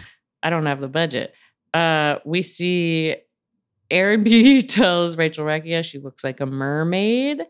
And he's got this new aura and this lavender theme. We see third sand, no DLP convo, is Brooklyn. She keeps ITMing her earrings falling hmm. off. This is uninteresting to me. Then we see Kat, fourth sand. She meets DLP with her signature cat move. DLP tells her that she has insane faceplay. Literally says, You made some crazy faces. And he makes her walk through these various faces. On command, he says, Faceplay for me. Happy cat, sad cat, angry cat, in love cat. And they are laying cat sound effects over this the entire time. Now, this is the exact opposite of the chicken sound effects. Here, it makes fun of her. It makes what she is doing trivial. Whereas in The Golden Bachelor, it actually elevated the comedy. Here, it is, we're going to make a fucking fool of you. Fool player from the start. Uh, these were all fantastic face plays, as is everyone she does. It did not get my face play of the game, though, which I was very surprised about. Yeah, give it give her the Golden Bachelor edit. Everyone is deserving of love and has their own story and their own like ta- type of dating style. Eh, Yeah. It's it's just like making her that one note. Um we get fifth sand is Sean. No DLP convo for him. He is in a sweater that he almost immediately takes off in a voluntary nudity play. Mm. And we get him and Aaron B quickly confabbing about how they're the the two guys and there's all these great great women. We see six sand is Will Urena, no DLP, and he gets the who is that edit where it's shitting on the person. Yeah. like they don't have to put that in. Absolutely correct. Like you should never ever want that for anyone, even a night one player. You should want everybody on that sand. You should never give the the um the audience, the fourth audience at home, the the feeling that like, oh, this is a meaningless person. Oh yeah, they went really far down the list to cast this season. Yeah, exactly. You don't ever want that to be part of your presentation. I don't know why they keep doing it. It makes no sense to me. Will says he doesn't want to be known as jacket guy anymore. I want to be known as lover boy. I like this rebrand. Sure, he's trying some stuff here. Uh, the guys chat about hot how uh, stunning the women are and how hot they are, but they're still looking for Mercedes and Kylie, and they joke about all liking the same girl. Kylie then shows up to meet DLP at the gates of hell. Seventh sand here. She is hopeful to see Aven. She says based on his um, fire emoji reaction. we bring up that again, and she precogs here a yes to a possible proposal from Aven based solely on the fire emoji. I found that to be a very very strong and strange play indeed. Um, strong, strong play. hey, it's saying I'll I'll accept a ring. I think that's a that's a strong part of your audition for Paradise. That is true. Uh, we get some one-on-one time with Aaron and Kylie, and we see that he tells her he's from the San Diego crew. She's in Charlotte, but thinking of getting traded to the crew. A nice conversation here. Yeah, she's like, we don't even have a parasocial team. Yeah, not yet. Maybe they will eventually, but we see uh, Will and Kylie get a little one-on-one time here. He tells her it's about personality to him, uh, and he asks her, "What is a non-sexual turn-on for you?" And she says, "Being family-oriented." He agrees. They discuss the difficulty of trusting someone, and he tells her she can trust him. Kylie then ITMs having made uh, good impressions on them both and waiting to see who comes down the stairs. Braden then meets with DLP, Braden Bowers, eighth sand. He comes in in a hat, mustache, earrings, whole outfit. He's got a shirt with some tassels on it. And he says he has crystal earrings to bring the energy. DLP in this inexplicably, like they just cut back to him and he's now wearing a scarf. Braden then tells DLP uh, he wants to meet Kylie. Kylie should go on selling the OC. Oh yeah, that would actually be good. And then Sean and Aaron we see on the beach say that they think he's a douchebag and they don't want to see him. He comes in, they hate it. Portion three begins. They hate it. Yeah. Braden comes in, introduces himself all around as Sean and Aaron are still lamenting his presence. Sean ITMs that he was very for the wrong reasons on charity season. One on one time with Braden and Kylie. Aaron sees him pull Kylie, doesn't like it. Sean says, Sorry, bro.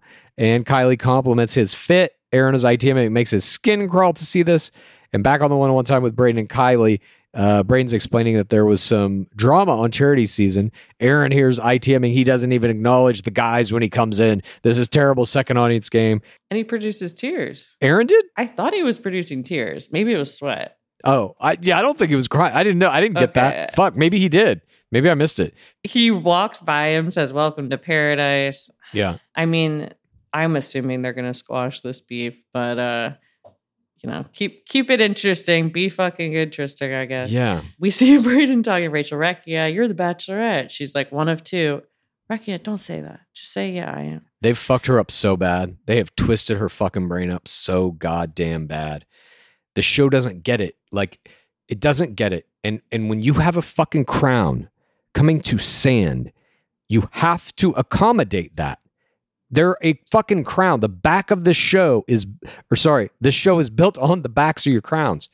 She carried half of that fucking season 19, which was a goddamn disaster. And it's only because of her and Gabby Windey that that shit was airable at all. That anyone will ever remember that season, even. None of the guys came out of it fucking. They should have had they should have had her in her own palapa with a series of men approaching her with trays of lavish gifts and fruits. You know what? Set the Bachelorette up like that. You have a crown come to sand, put a new game mechanic in. They get to stay in their own place. And if you want to, you can ask them out on a date. Yeah, they have their own boom boom room. Something like this. Or they can pick dates at will. Like the Bachelorette gets one date per day, whether the women have roses or not. She should have gotten a date card. Exactly. It's just such a disrespect to the fucking game. I don't get why they do this. It just, it makes me crazy. You could make Paradise fucking incredible with a few minor tweaks here and there. Just don't treat your players like shit. That's the biggest one. Anyway, Eliza Isichei, ninth sand here. She's back, says she's recovered from her first tour, ready to find love now with only one person this time. She hits the beach, hellos all around. Greer Blitzer gets 10th sand, no DLP. Mercedes 11th sand, no DLP. We get a vibe counter in the bottom right hand of the screen as Sean is ITMing about this vibe and that vibe, and everybody's talking about vibes. We get up to 11 vibes as we see Andrew Schwartzman coming in, 12th sand. PP 2.0, 13th sand. And then Kat Izzo is 14th sand. Brooklyn mocks her immediately, and she makes the rounds hugging um, everyone as a rivalry seems to be brewing here. The same rivalry that we saw on the show. Uh, Brooklyn has already mentioned the lacing up the boots, lace up the boots if they fit or whatever. I didn't even remember this from the show, and they hit it five times here. Put it as her chyron too. That's what I'm saying. Like in the old days, if you have a fucking iconic line, A, you don't ever repeat it again because the weight of it is in the initial performance. Like Hannah Brown, I did have sex and Jesus still loves me. She's not going around saying that every time you see her. B, this is not an iconic line. It was like one of the two or three funniest lines in one episode somewhere in the middle of the fucking season. It's not a season defining line. You can't hang a fucking character on it. And they're trying to do it. Yeah, they're hanging characters on a jacket, water trauma. Yeah. Um, we see this one-on-one time between Aaron B and Eliza. They both are for TRR. He says, "You're cute when you're nervous." She says, "I'm like a little girl, sexy baby." They cheers to a great summer. Fifteenth sand, we get Sam. She does talk to DLP. They establish she was a night one girl. She was on the season for five seconds. And then he says she's the first woman to leave the mansion on her own accord before rose ceremony. Is that true? No. Sally Carson, I'm sure you'll remember. like, how did they not know that? That, that was like two seasons ago. Sally Carson left before she even showed up She left before the limo arrived. in the night one. like, I, I, you ain't beating that. and also, wasn't there a player who left of her own accord on Clayton's season? On night one, I don't think so. yeah, that lady, she got really drunk. No, because she tried to come back and he dismissed her. I went back through our records. I couldn't find anybody who self eliminated on a night one before rose ceremony. Oh, okay. Thank you for doing that. We see DLP makes her promise to stay until the first rose ceremony. They pinky promise. She is musk. She flips her hair. She has a nervous rash. I thought she was sunburned. She has a nervous rash, IFI right off the bat. And then she doesn't, she says it's because of pressure, anxiety. And then the DLP kind of forces her to continue down the stairs. Um, and we see Rachel Recchia. There she is, waiting for you. I love this move by Rachel, Mhm. being like, "You're a night one player. Come cuddle me. I'm the Bachelorette." And she gets the "Who's that?" edit. Yep. We see 16th Sand is Olivia. Olivia, you, uh, you know, she was in my Final Four predictions. I remember based off Instagram. Then was a night one and did some really like the most interesting things of anyone in this episode. This this is, in my opinion, this is it was very um what she did tonight was very reminiscent of one Kira Mengistu last season of Paradise. Mm, yes, yes. Kira was not a um a night one player, but close to it. And here, I think Olivia recognized like, if I'm coming in here, I got to do something. I need these cameras on me. I need this fucking screen time. I need to make the edit. And she's doing the most, period. And I loved it. She was, I mean, we'll get to it, but I loved everything she did tonight. For me, she was the highlight of this whole fucking thing. and I can't wait to see. Mhm. I mean, she's the reason I'm watching the show. Let's be real. She better not go home. She ain't going nowhere. Uh, Will ITMs that he can smell her. She smells like a fresh garden. And we get, for the first time now, the strange graphics of what I'm Oh, guessing is a smell. They put this weird spiral. This is a smell graphic, I guess. And I'm like, okay, we're we're off the deep end now. Like, whatever. People, are, this is just slopped together. Will ITMs that he's going to shoot his shot, and we get a beach bird skewering a crab, symbolically giving us the idea of this is what it looks like to shoot a shot. Shooting a shot is killing another creature uh, as a predator. And this beach bird ruthlessly engaging in the competition of life was my.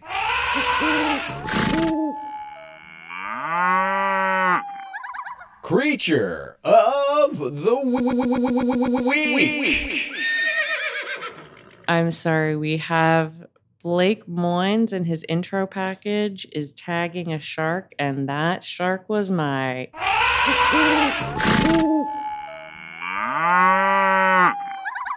Creature of the week. We then get some one on one time with Will and Olivia. They walk down the beach as Olivia ITMs that he's attractive. He tells her that he could smell her when she came in. She loves this. he wants a woman who takes care of herself, smells good, cleans her toes. And then she asks him to suck her toes. And Olivia initiating a conversation about toe sucking was my play, play, play, play, play of the game.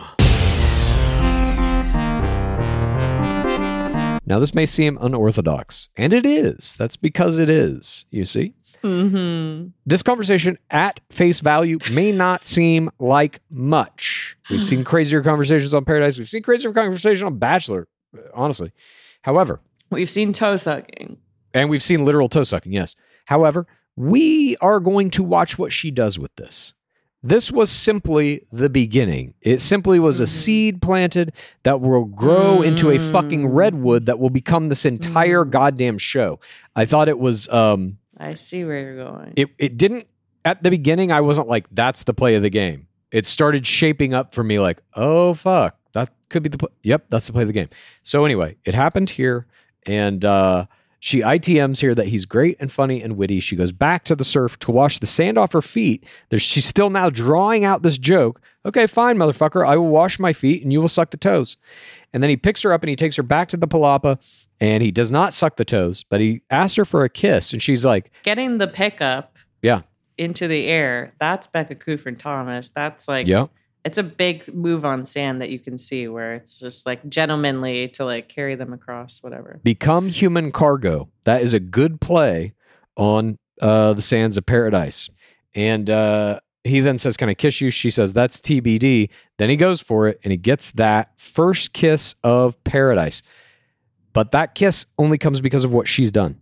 She has set this up with the idea that he could be sucking her toes, and he's now thinking, I don't want to suck her toes, but I'm going to try and make out with her. It it has it's opened the gap in his mind that there is some kind of physical chemistry. The toe sucking conversation is a soft chemistry play. Yeah, she's basically saying you can kiss me. It also is, I mean, this is something that I think we see on a lot of these group dating shows. Kisses are not casual like this. They're they're more casual in a game perhaps, but it's it's literally marking territory. It's making Kylie go into a frenzy of whether she can actually do this because they're already like closed off kind of thing. If you, as we'll come to see here, well, fuck it, I'll just save it until we get to it. But Jess Girod is our 17th sand. She gets a glitter graphic around her body. Again, looks like this is a an Instagram filter. Sean ITM, she was his number one. He says he followed her on Instagram. Yeah, so I guess this means she smells good too. No, she's glittering. The smell one was like more of a weird The smell one was circular, like hypnotic thing. I don't know. I don't know who's choosing the graphics, but Sean ITM's here that she was his number one, and he says he followed her on Instagram. They're both Swifties. Everybody loves that. One on one time with Sean and Jess. But then his chyron says not an actual fan. oh, did it? I didn't even see that. Yeah. I'm like, what? I don't know either. I don't get it. I don't either. The joke chyrons, when it's like an inside joke with no one, it's why are we doing this? Here's the deal. Here's the deal with Paradise. This is what it feels like is happening in this show for at least the past couple of seasons. There's somebody in the, the mix who's making creative decisions that is like trying to be funny and it's just not. It, it's like confusing or like there's not enough effort put into it or it's a first pass. You're not getting any notes on the jokes. You're not conferring with anybody and they don't work. It, it's just like confusing at best and at worst, just not even there. It just washes over you. Like when that sparkle comes on just Girod, I'm like, "Uh, what? Who cares? What is going on here? It adds nothing except confusion. Remove these things, and it will be a better show. That's all I'm saying. But nonetheless, uh, we see this happening with Jess. She gets her sparkle thing around her body. They're talking about Taylor Swift. Blake Moynes comes in, 18th Sand. He meets DLP, tells DLP that he's dated three crowns, and I'll see what happens on Sand. He gets the horny parrot. Gets the horny parrot intro. Sometimes people have animal intros. But I did like that they kind of hinted at legacy here by having this little mini conversation about being the only guy to date three crowns. That is true. He dated three bachelorettes back to back to back. There was, of course, special circumstance in Bachelorette season 16, the fractured season. It was a Clare Crawley invitation at Adams scenario. But uh, nonetheless, technically speaking, he's the only man to have ever dated three bachelorettes back to back to back. I know, but I feel like they focus on it in like a fool edit way. Yeah, they do. Like, oh, maybe you could date another bachelorette. It's like, yeah, dude, no shit. What do you think I'm here to do? That is what I'm gonna do. Yeah. You try dating that many bachelorettes. You be that hot commodity. Exactly. Exactly. Like, who else do you want to date on this beach? Rachel Recchia is it. Blake Moynes is going to make the attempt. At any rate, uh, he enters sand. He makes the rounds. Jess Girod ITM's being starstruck by him. Exactly.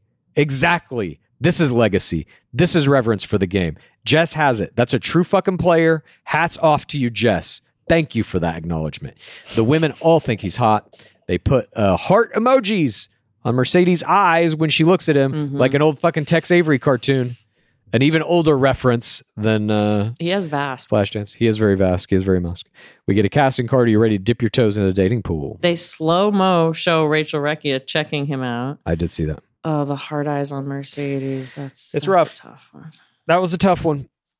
That was truly a tough one. Uh, then we come in portion five. Girl shot Olivia Lewis and Recchi about sucking toes. Recchi ITM's willingness to suck toes. Said she sucked other things, worse Like things in her mouth than a toe. DLP shows up on scene and asks them to meet the Palapa. And finally, the game's starting. We're an hour into the show. The game is starting now. An hour into the show. And Brayden says, "This is where it starts." Yes, literally says it. If I may, you don't need the first hour of the show. You don't need it. Come straight into the fucking game. Pop these intro packages of the players Yes. into when they're having important moments in the narrative of the story. This person's going to talk to this person, show us their intro packages. Now we're in. Let's see their conversation. The the way that it's formatted now, we don't we don't ever need to see any of these players showing up to paradise again. We don't ever need to see it. I like knowing who was first sand and stuff like that, but I can do without it. Show me all the players there on sand simultaneously, the first round of them. Oh, you're saying eliminate the sand entrances. Eliminate the entrances. They offer nothing. They're not interesting like limo exits. There's no tots. Mhm. There's no, they're not meeting anybody. They all come in and it's like, oh my God, look who it is. Hey, da, da, da, da, da. I could, we don't need to see that ever again. Start on sand. Start with the biggest conversation. And the promo for your season is whatever the craziest decision is that somebody has to make over the course of the season. Show me the one minute that leads into that of whatever the actual cut is. Nothing else. Mhm. No trailer style anything. Show me the biggest moment of the season right up until the moment it happens, and I'm in. You'll have me. So you're saying the part right before they deliver the poop baby.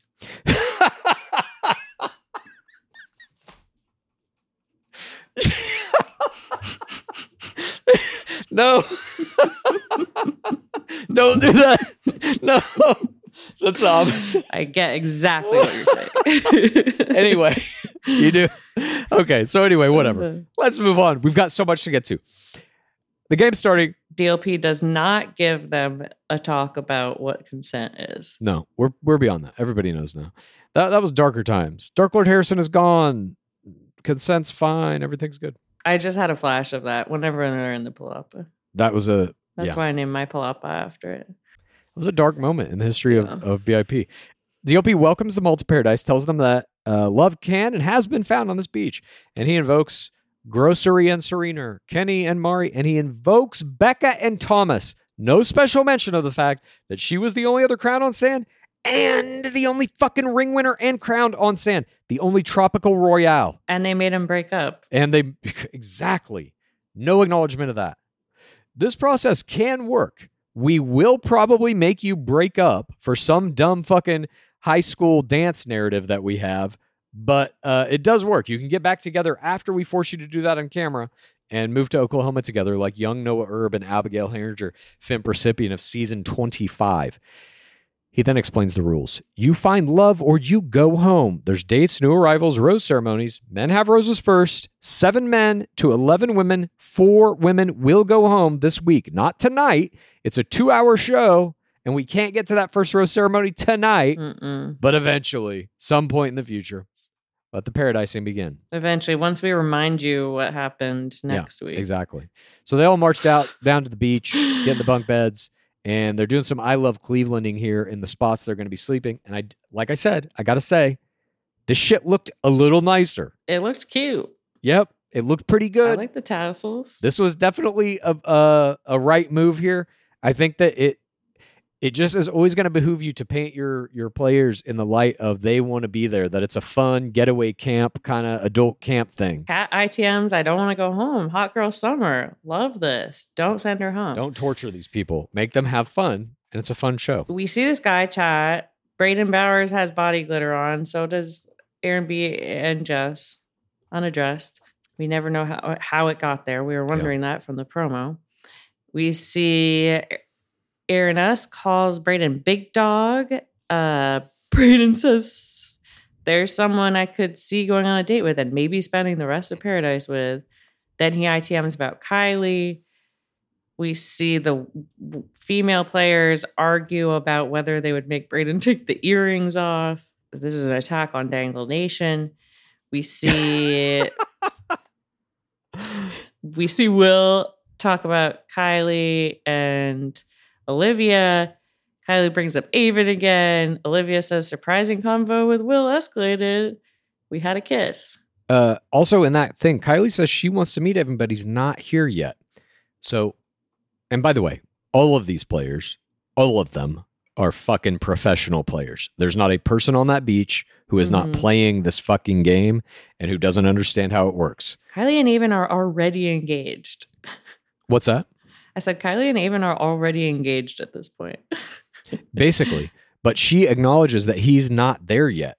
She knows the producers are fucking her over, and she is saying out loud, I need to find somebody to give me a rose until Aven gets here. That's what she is admitting here by saying, but he's not here yet. I want to meet Aven, but he's not here yet.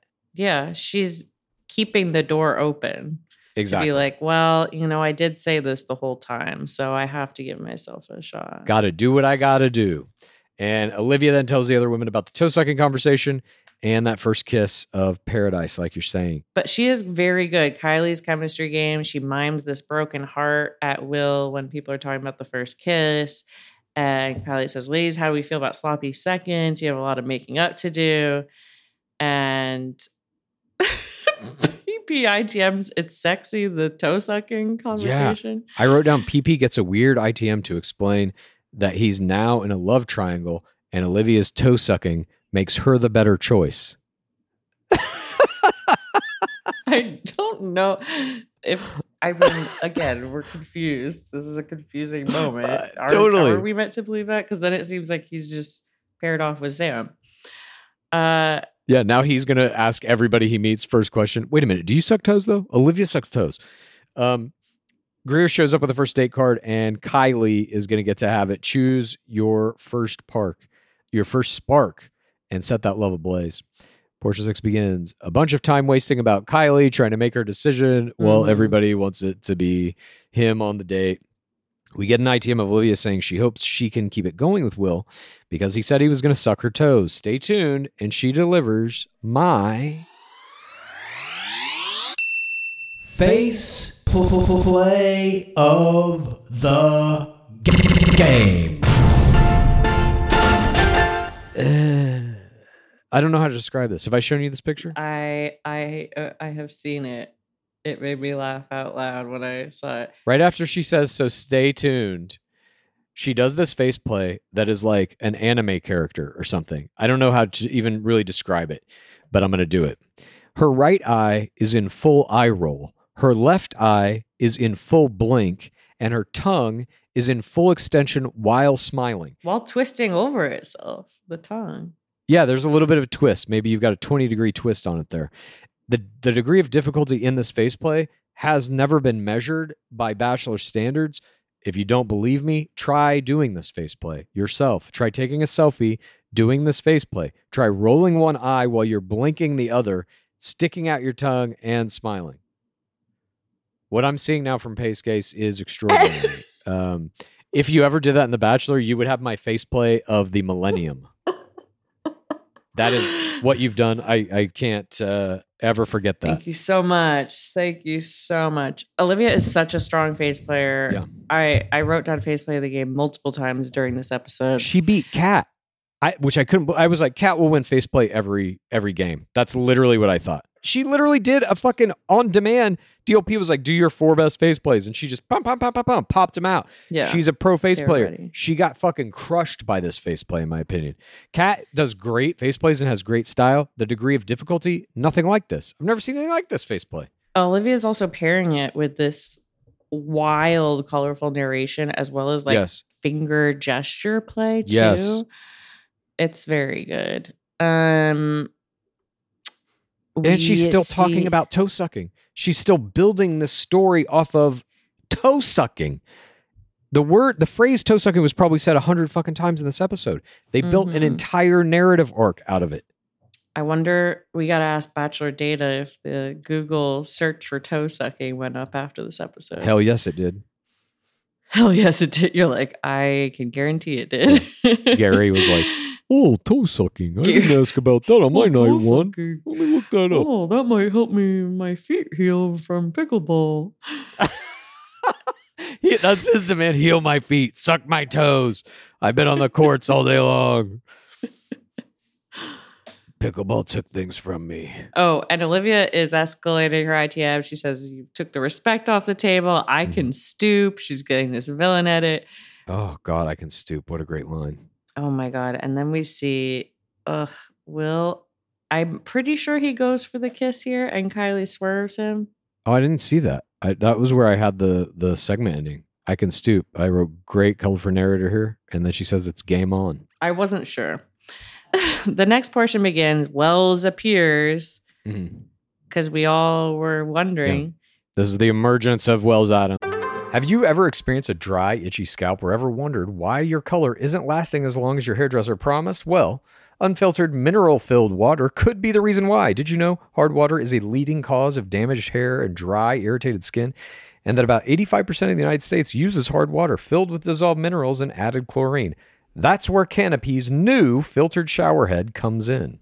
Known for their beauty hacks and reimagined humidifier, Canopy is dermatologist recommended. This unique three stage filtration system greatly reduces contaminants and odors in your shower water. Best of all, the Canopy filtered shower head is hassle free, installation's a breeze, and its unique quick release filter replacement feature allows for seamless filter replacement. Go to canopy.co to save $25 on your Canopy filtered shower head purchase today with Canopy's hassle free filter subscription. Even better, GOR listeners can use our code ROSES at checkout to save an additional 10% off your Canopy purchase. Hurry! Your hair and skin will thank you. Ever catch yourself eating the same flavorless dinner three days in a row? Dreaming of something better? Well, HelloFresh is your guilt-free dream come true, baby. It's me, Keke Palmer. Let's wake up those taste buds with hot, juicy pecan-crusted chicken or garlic butter shrimp scampi. Mm. Hello Fresh. Stop dreaming of all the delicious possibilities and dig in at HelloFresh.com. Let's get this dinner party started. Imagine the softest sheets you've ever felt. Now imagine them getting even softer over time. That's what you'll feel with Boll and Branch's organic cotton sheets. In a recent customer survey, 96% replied that Boll and Branch sheets get softer with every wash. Start getting your best night's sleep in these sheets that get softer and softer for years to come. Try their sheets with a 30-night guarantee. Plus, get 15% off your first order at bollandbranch.com. Code BUTTERY. Exclusions apply. See site for details. He does his welcome. Shakes everybody's hands. Let's get weird. Let's get engaged. Makes everyone do a shot. Uh, Kat does a great face at the shot. We see uh, PP and Kat with a K are doing an STCO for Olivia. Uh, they're like, oh, it was disrespectful. He didn't pull you.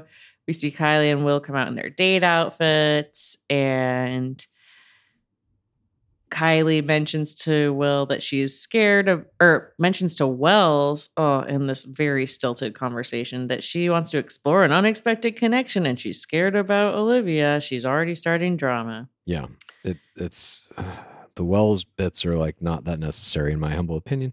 I get it. He is legacy to some degree, but I don't know.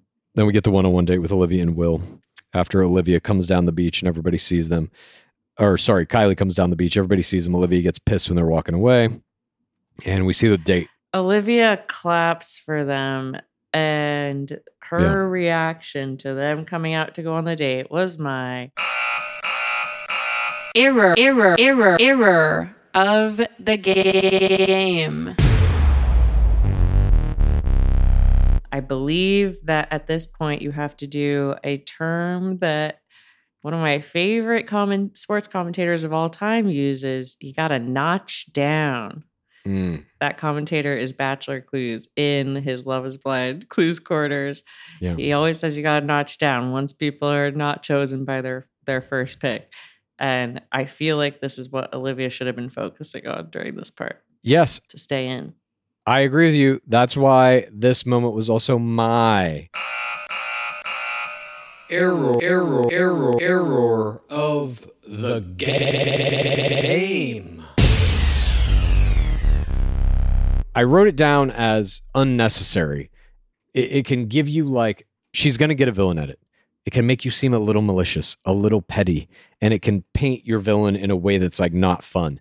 I thought if she could have stayed out of that lane, she could be a fun villain, somebody we can get behind when she's going to be stealing Aven next thing, just doing it like out of Mhm. spite, basically. Like that's a fun Yeah. character to watch. But there was something a little kind of like this got to her too much, I guess is what it revealed. You know what I mean? It was like if she was really Mhm. playing just a straight game here, she wouldn't have done that clap. And that's what made me think like she's a little too emotionally in this. Yeah.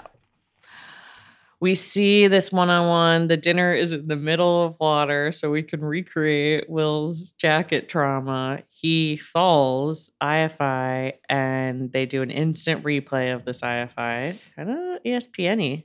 Yeah. And- this didn't work for me. I got to say the instant replay didn't work. It just was it was like America's Funniest Home Videos or something. It was out of a different show. This is not Paradise. Mm. These graphics and stuff are not Paradise. He fell in the fucking thing and that's it is funny and we're all going to have that clip and we're all going to make gifs of it. We're all it- laughing. You know what I mean? Yeah, it'll be on the internet. I laugh as soon as it happened. I fucking was literally laughing out loud. It was a great moment, but I think it was like over presented. It's like the show taking pleasure in the misery of the player, you know? Like it it felt gross to me. Hmm. Anyway, just my two cents. Yeah, I, he is all wet. His clothes are always going to be wet. And I wrote, "Why are we focusing on Will and Kylie when Blake Moynes and Rachel Recchia were talking in the background of that last scene?" I was like, "I want to see that conversation." Yes, agreed. Hello. Agreed. Well, that too. Why why is Kylie the one who gets the date card? Because immediately there was a love triangle that kind of started to brew, and so the producers were like, "Kylie, Kylie, give it to Kylie." Nope, wrong. Bad choice. They're like, we need a triangle right off the bat. Absolutely terrible choice in the producing here. Your first date card goes to Rachel Recchia. Period. Always end of story. She's she's the person we want to watch go on a fucking date because she's gotten so fucked over by the show. She is charisma. She is legacy, royalty, etc. We, I mean, I, I believe we're going to see her get a date card. Of course, but like now they've they've set up a story, in my opinion, with Kylie and Will and Aven. Uh, it's it's made more interesting by Olivia, but I just don't. There's nothing there for me. Any date that Rachel Recchia goes on, I'm immediately invested because I've already seen her for two fucking full seasons. She survived a rose ceremony from hell. She was a co-crown on one of the weirdest fucking bachelorette seasons in the history of the goddamn show. I want to see her more. I like her. I'm invested in her as a character in your show. I don't know who Kylie is. I barely remember Will Urena. Why are they getting the first date? Why are they getting half of the screen time of your first episode? It just doesn't make any sense. just to make a, a love triangle. I, d- I don't know. Um, we see uh, Will admits I have PTSD of the water. I thought that was a good line. we see Wells uh, talking with Brayden about Kylie. Wells was like, well, maybe try someone else. If I was wearing a hat like that, go find yourself a Southern Belle. And Brayden pulls Kat with a K. I thought this part was funny. Her favorite color is beige. It's calming on me and my house. And I was like, the beige player with the king of Dangle Nation. That's a great pairing. Yeah, I know. It's beige. That reminded me of like a uh, Lauren Luyendyk type play. Favorite color beige. Um, but he compliments her green bathing suit, and she says she likes his earrings. He asked her to jump in the ocean. She says no, and is like, "I would be so fucking mad if you tried to take me into the ocean." I love it. I do too. Uh, She's like playing up this like princess thing this whole episode. yes, I love it. And I feel like I honestly slept on her as a player. She's she's good. Yeah, I agree. I love everything she's doing this season so far.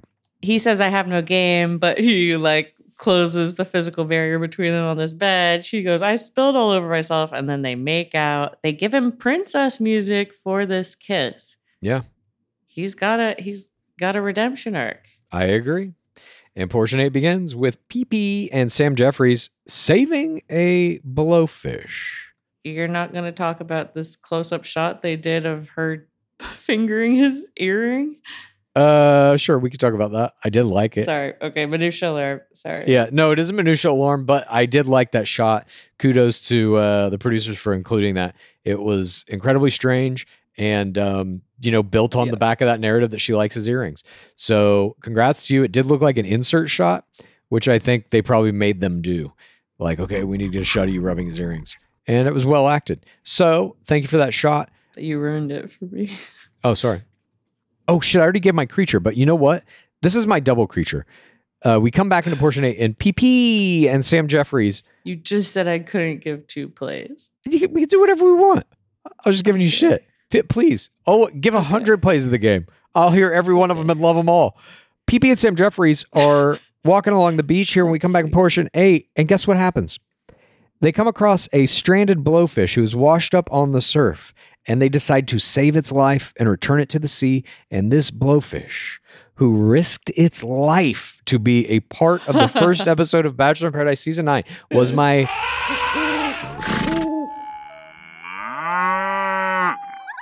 creature of the week. We see Wells going on a kiss inquisition at the bar, demanding that the show be made NC 17 for his desires. Don't be fucking boring. Fucking be NC 17. Yeah. Why you guys aren't all making out? What's going on here? Then we see one on one time with Rachel Recchia and Sean. They are mutually glad to see the other person in paradise. They can easily talk to one another, and we get a kiss here. Recchia ITMs that couples are pairing off quickly, and we see one on one time with uh, Jess and Blake, a kiss. Aaron S. and Sam, Brayden and Kat still making out. Mercedes and Aaron B. get a kiss. And we see Olivia at the bar with Will. She asks him for advice in her situation with Will. She brings up the sucking toes thing again, again, keeping it alive. Well, Wells then ITMs that sucking toes is gross. He's now keeping alive. The producers have now taken the toe sucking thing from Olivia and they have repopulated everyone else's ITMs. They got Wells to fucking sit down and be like, tell us what you think about toe sucking. And they included it mm-hmm. in the fucking edit. Out of nothing, she has dominated this whole fucking episode. Toe sucking is what this whole episode is about because of her play, in my opinion. Uh, on the one on one date, Will and Kylie, she wants to make sure she's not stepping on toes. He assures her everything's still early, no toes being stepped on. He says he feels honored that she chose him and he feels the strongest toward her. She agrees. Kylie ITMs that what he says made her feel good about her decision. Kylie picking Will to go on this one on one date was my Play, play, play, play of the game. I thought it was a, you know, this is your moment to really go for it. And Yeah. she says she doesn't want to step on toes, but there's only one pair of toes you can step on right now, and it's Olivia's. And I feel like she pulls it off in this 4TRR way and is and is pushing Olivia into this villain edit and Kylie is getting more of the like 4TRR relationship edit. Yeah, she will definitely be the victim in this, I think.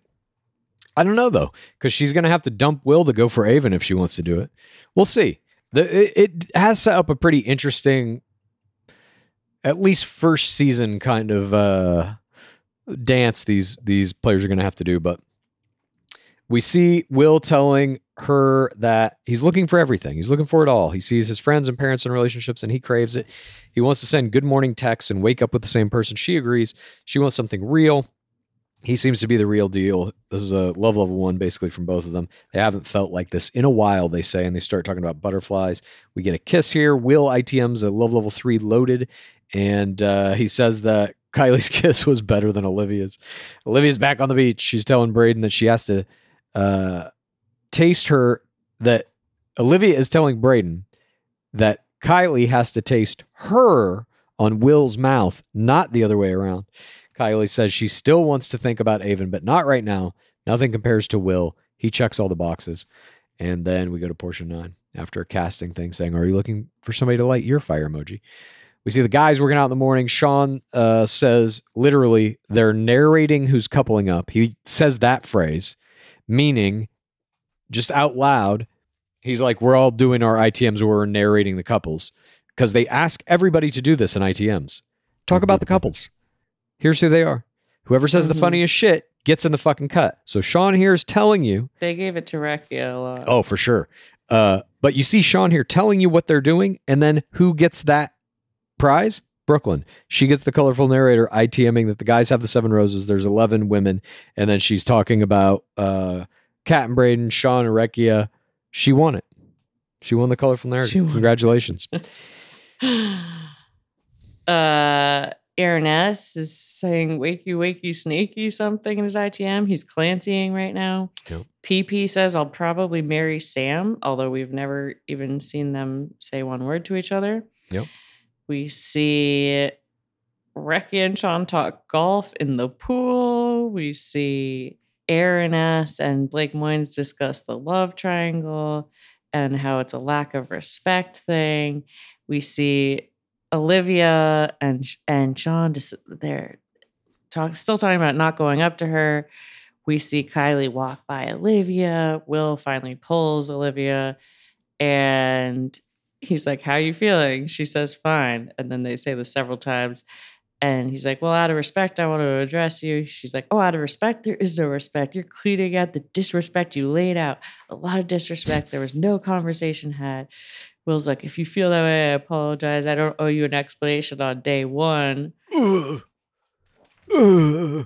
mean, this to me is maybe even a dual error. You, you never say this to anyone for any reason. There is no reason. Um, there's simply no reason. You just apologize. It's fine. Then you can end it. Apologize and move on. I- Oh God, I'm so sorry. That really wasn't my intention. I thought we were all supposed to be.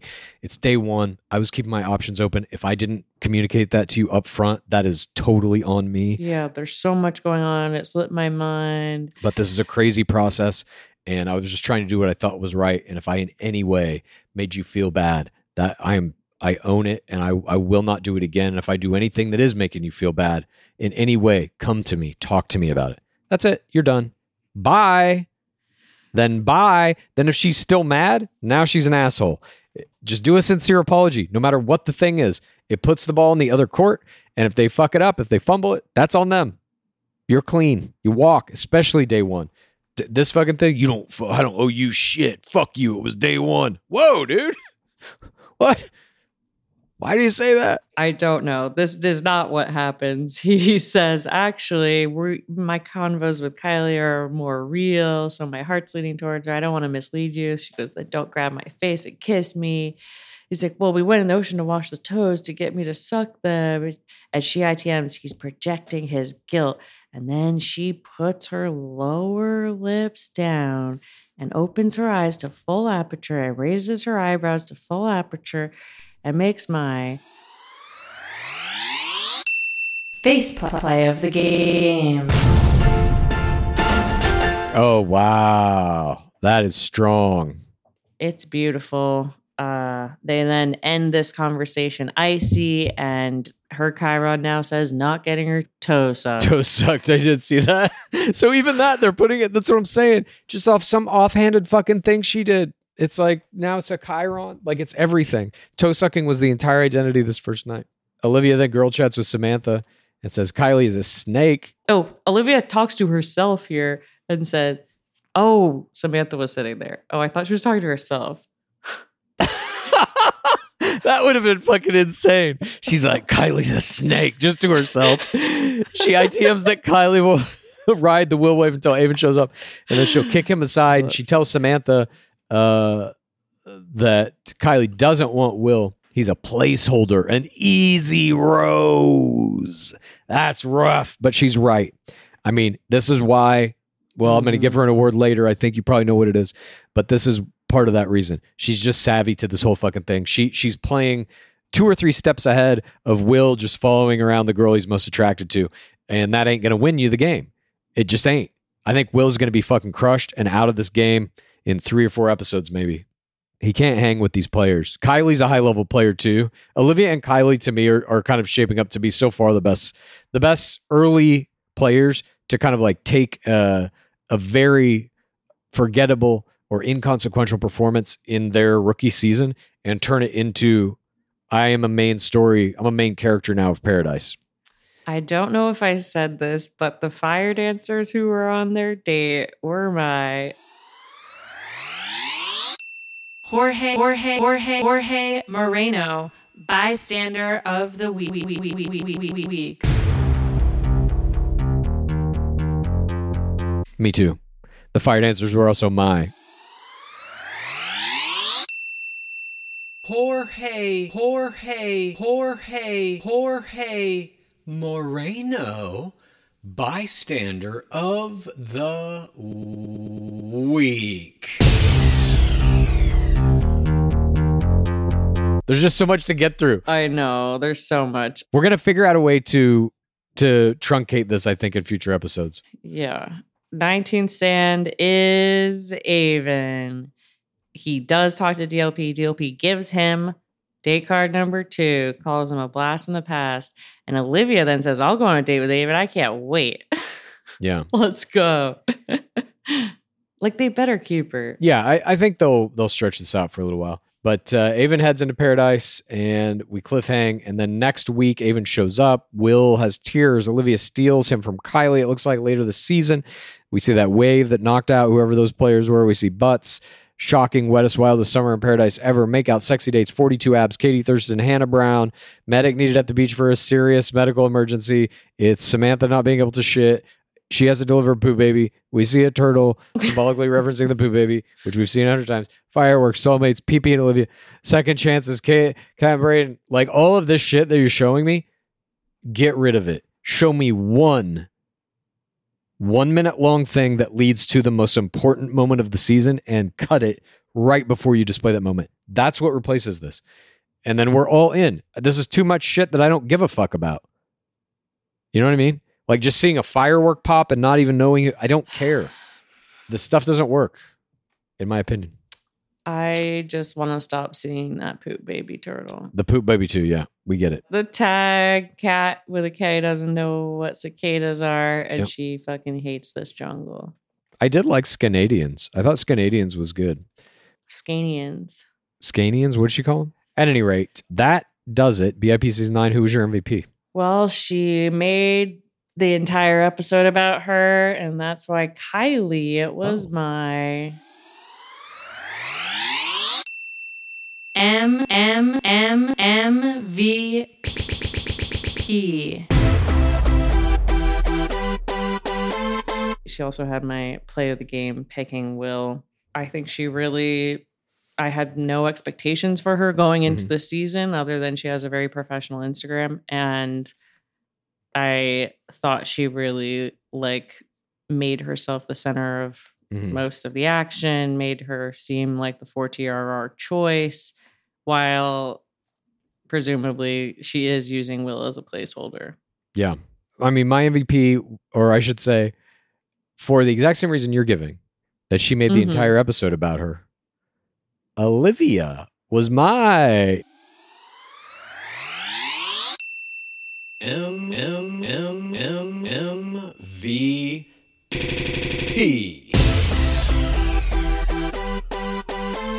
I loved the toe sucking play. I loved that she Yeah. is just going from uh, a rookie season where she's been completely forgotten to I'm making the entire show about me now.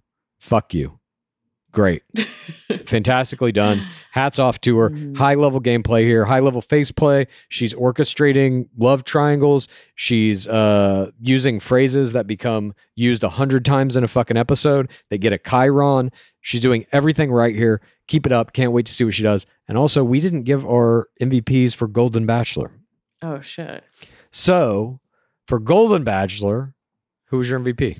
For Golden Bachelor, April was my M M M M V P. I had high expectations for her and mm. she continued to shine all of her chicken themed antics and even her first audience game which I thought might be one Yeah. of her weaker audiences was was outstanding. Who was yours? Theresa was my M M M M M V P. I loved her limo. I said it was my favorite one. It was the birthday suit one. It's my birthday, so I'm coming out in my birthday suit. And then she tr- pretended to flash him. I thought that was great, free spirit play. And uh, I'm I'm very curious to see what she does with that kind of attitude for the rest of the season. And I loved how she capitalized on the the birthday cupcake coming out and turning that into the kiss moment, the make out moment. I thought that was brilliantly done. And it does seem because she got that cupcake, like she has a little bit of favor with the third audience. So I'm very curious and hopeful for what she's going to be able to do with that over the course of the season. Yeah, many people have had birthday moments uh, highlighted and few have turned it into as good play as she did. I agree. But that's it. We got through it all, Pacecase. Next week, we're going to figure out, like I said, some way to truncate this because this is fucking insane. But tonight did deserve it. Tonight was a historic night. Yeah, historical night. Hats off to everybody involved with Golden Bachelor. It has been a pleasure to watch night one in every way except for Chippy. And the marketing has been absolutely perfect. I'm going to tell everyone everyone to watch it. as am I. This is this is I think the best Bachelor product that's ever been fucking made. Bachelor in Paradise is, you know, unfortunately, I think it's about where I expected it to be after last season. I thought maybe it would turn a corner, but no. But that's fine. All the efforts being put into Golden Bachelor, and it fucking shows. It's such a good goddamn show. I really, really love it. Uh, and Bachelor in Paradise, I do think is going to have some very interesting shit happen, nonetheless, over the course of this season. I'm looking very forward to seeing what does happen to Rachel Recchia, what happens to Moynes. I do want to see Hannah Brown and Katie Thurston back on sand. I'm I'm anxious and, and Mhm. curious to see what that's going to be. It looks like from the promos, Katie Thurston is hosting some kind of th- like a roast because one of them's doing a a joke at her expense. Like I'm not Rachel Recchia did a joke that's like looks like I'm not the worst bachelor. Wait, it was Recchia roasting her? Oh yeah. So it does look like there's going to be some interesting stuff. I'm not looking forward to the poop Oh. baby, but I will suffer through it. And uh, yeah, that's where we stand. Look, I'm all about night ones having a redemption arc, and it looks like Poop Baby's mother might be part of a 4TRR couple. Oh my god. And then they'll bring her back and make her have another poop baby like they did Aya Canetti with the creamy Caesar and pissing in the sand. Ten years from now. At any rate, that wraps up this extended recap of both Golden Bachelor episode one, History is Made, and Bachelor in Paradise season nine, episode one. Uh, some histories were made, potentially, I suppose. Second Bachelor out on sand. I consider that historic. First Golden Femme. First Golden Femme, first Golden Kiss, first Golden Inauguration Speech, first Golden Rose Ceremony, first Golden Everything. Uh, I cannot wait to cover the rest of the season with you, Pacecase. We hope you will join us for that. And we are going to have our uh, This Week in Bachelor Nation will be out Tuesday. Digging Deeper will be out Monday. All of the Love is Blind episodes that are dropping, that have dropped by the time you're listening to this, uh, I'm going to be doing them over the course of this weekend in Clues Corner. So check that out on our Patreon. And before we go, as always, what is that dwab at? It's been 7,859 days without an Asian bachelor.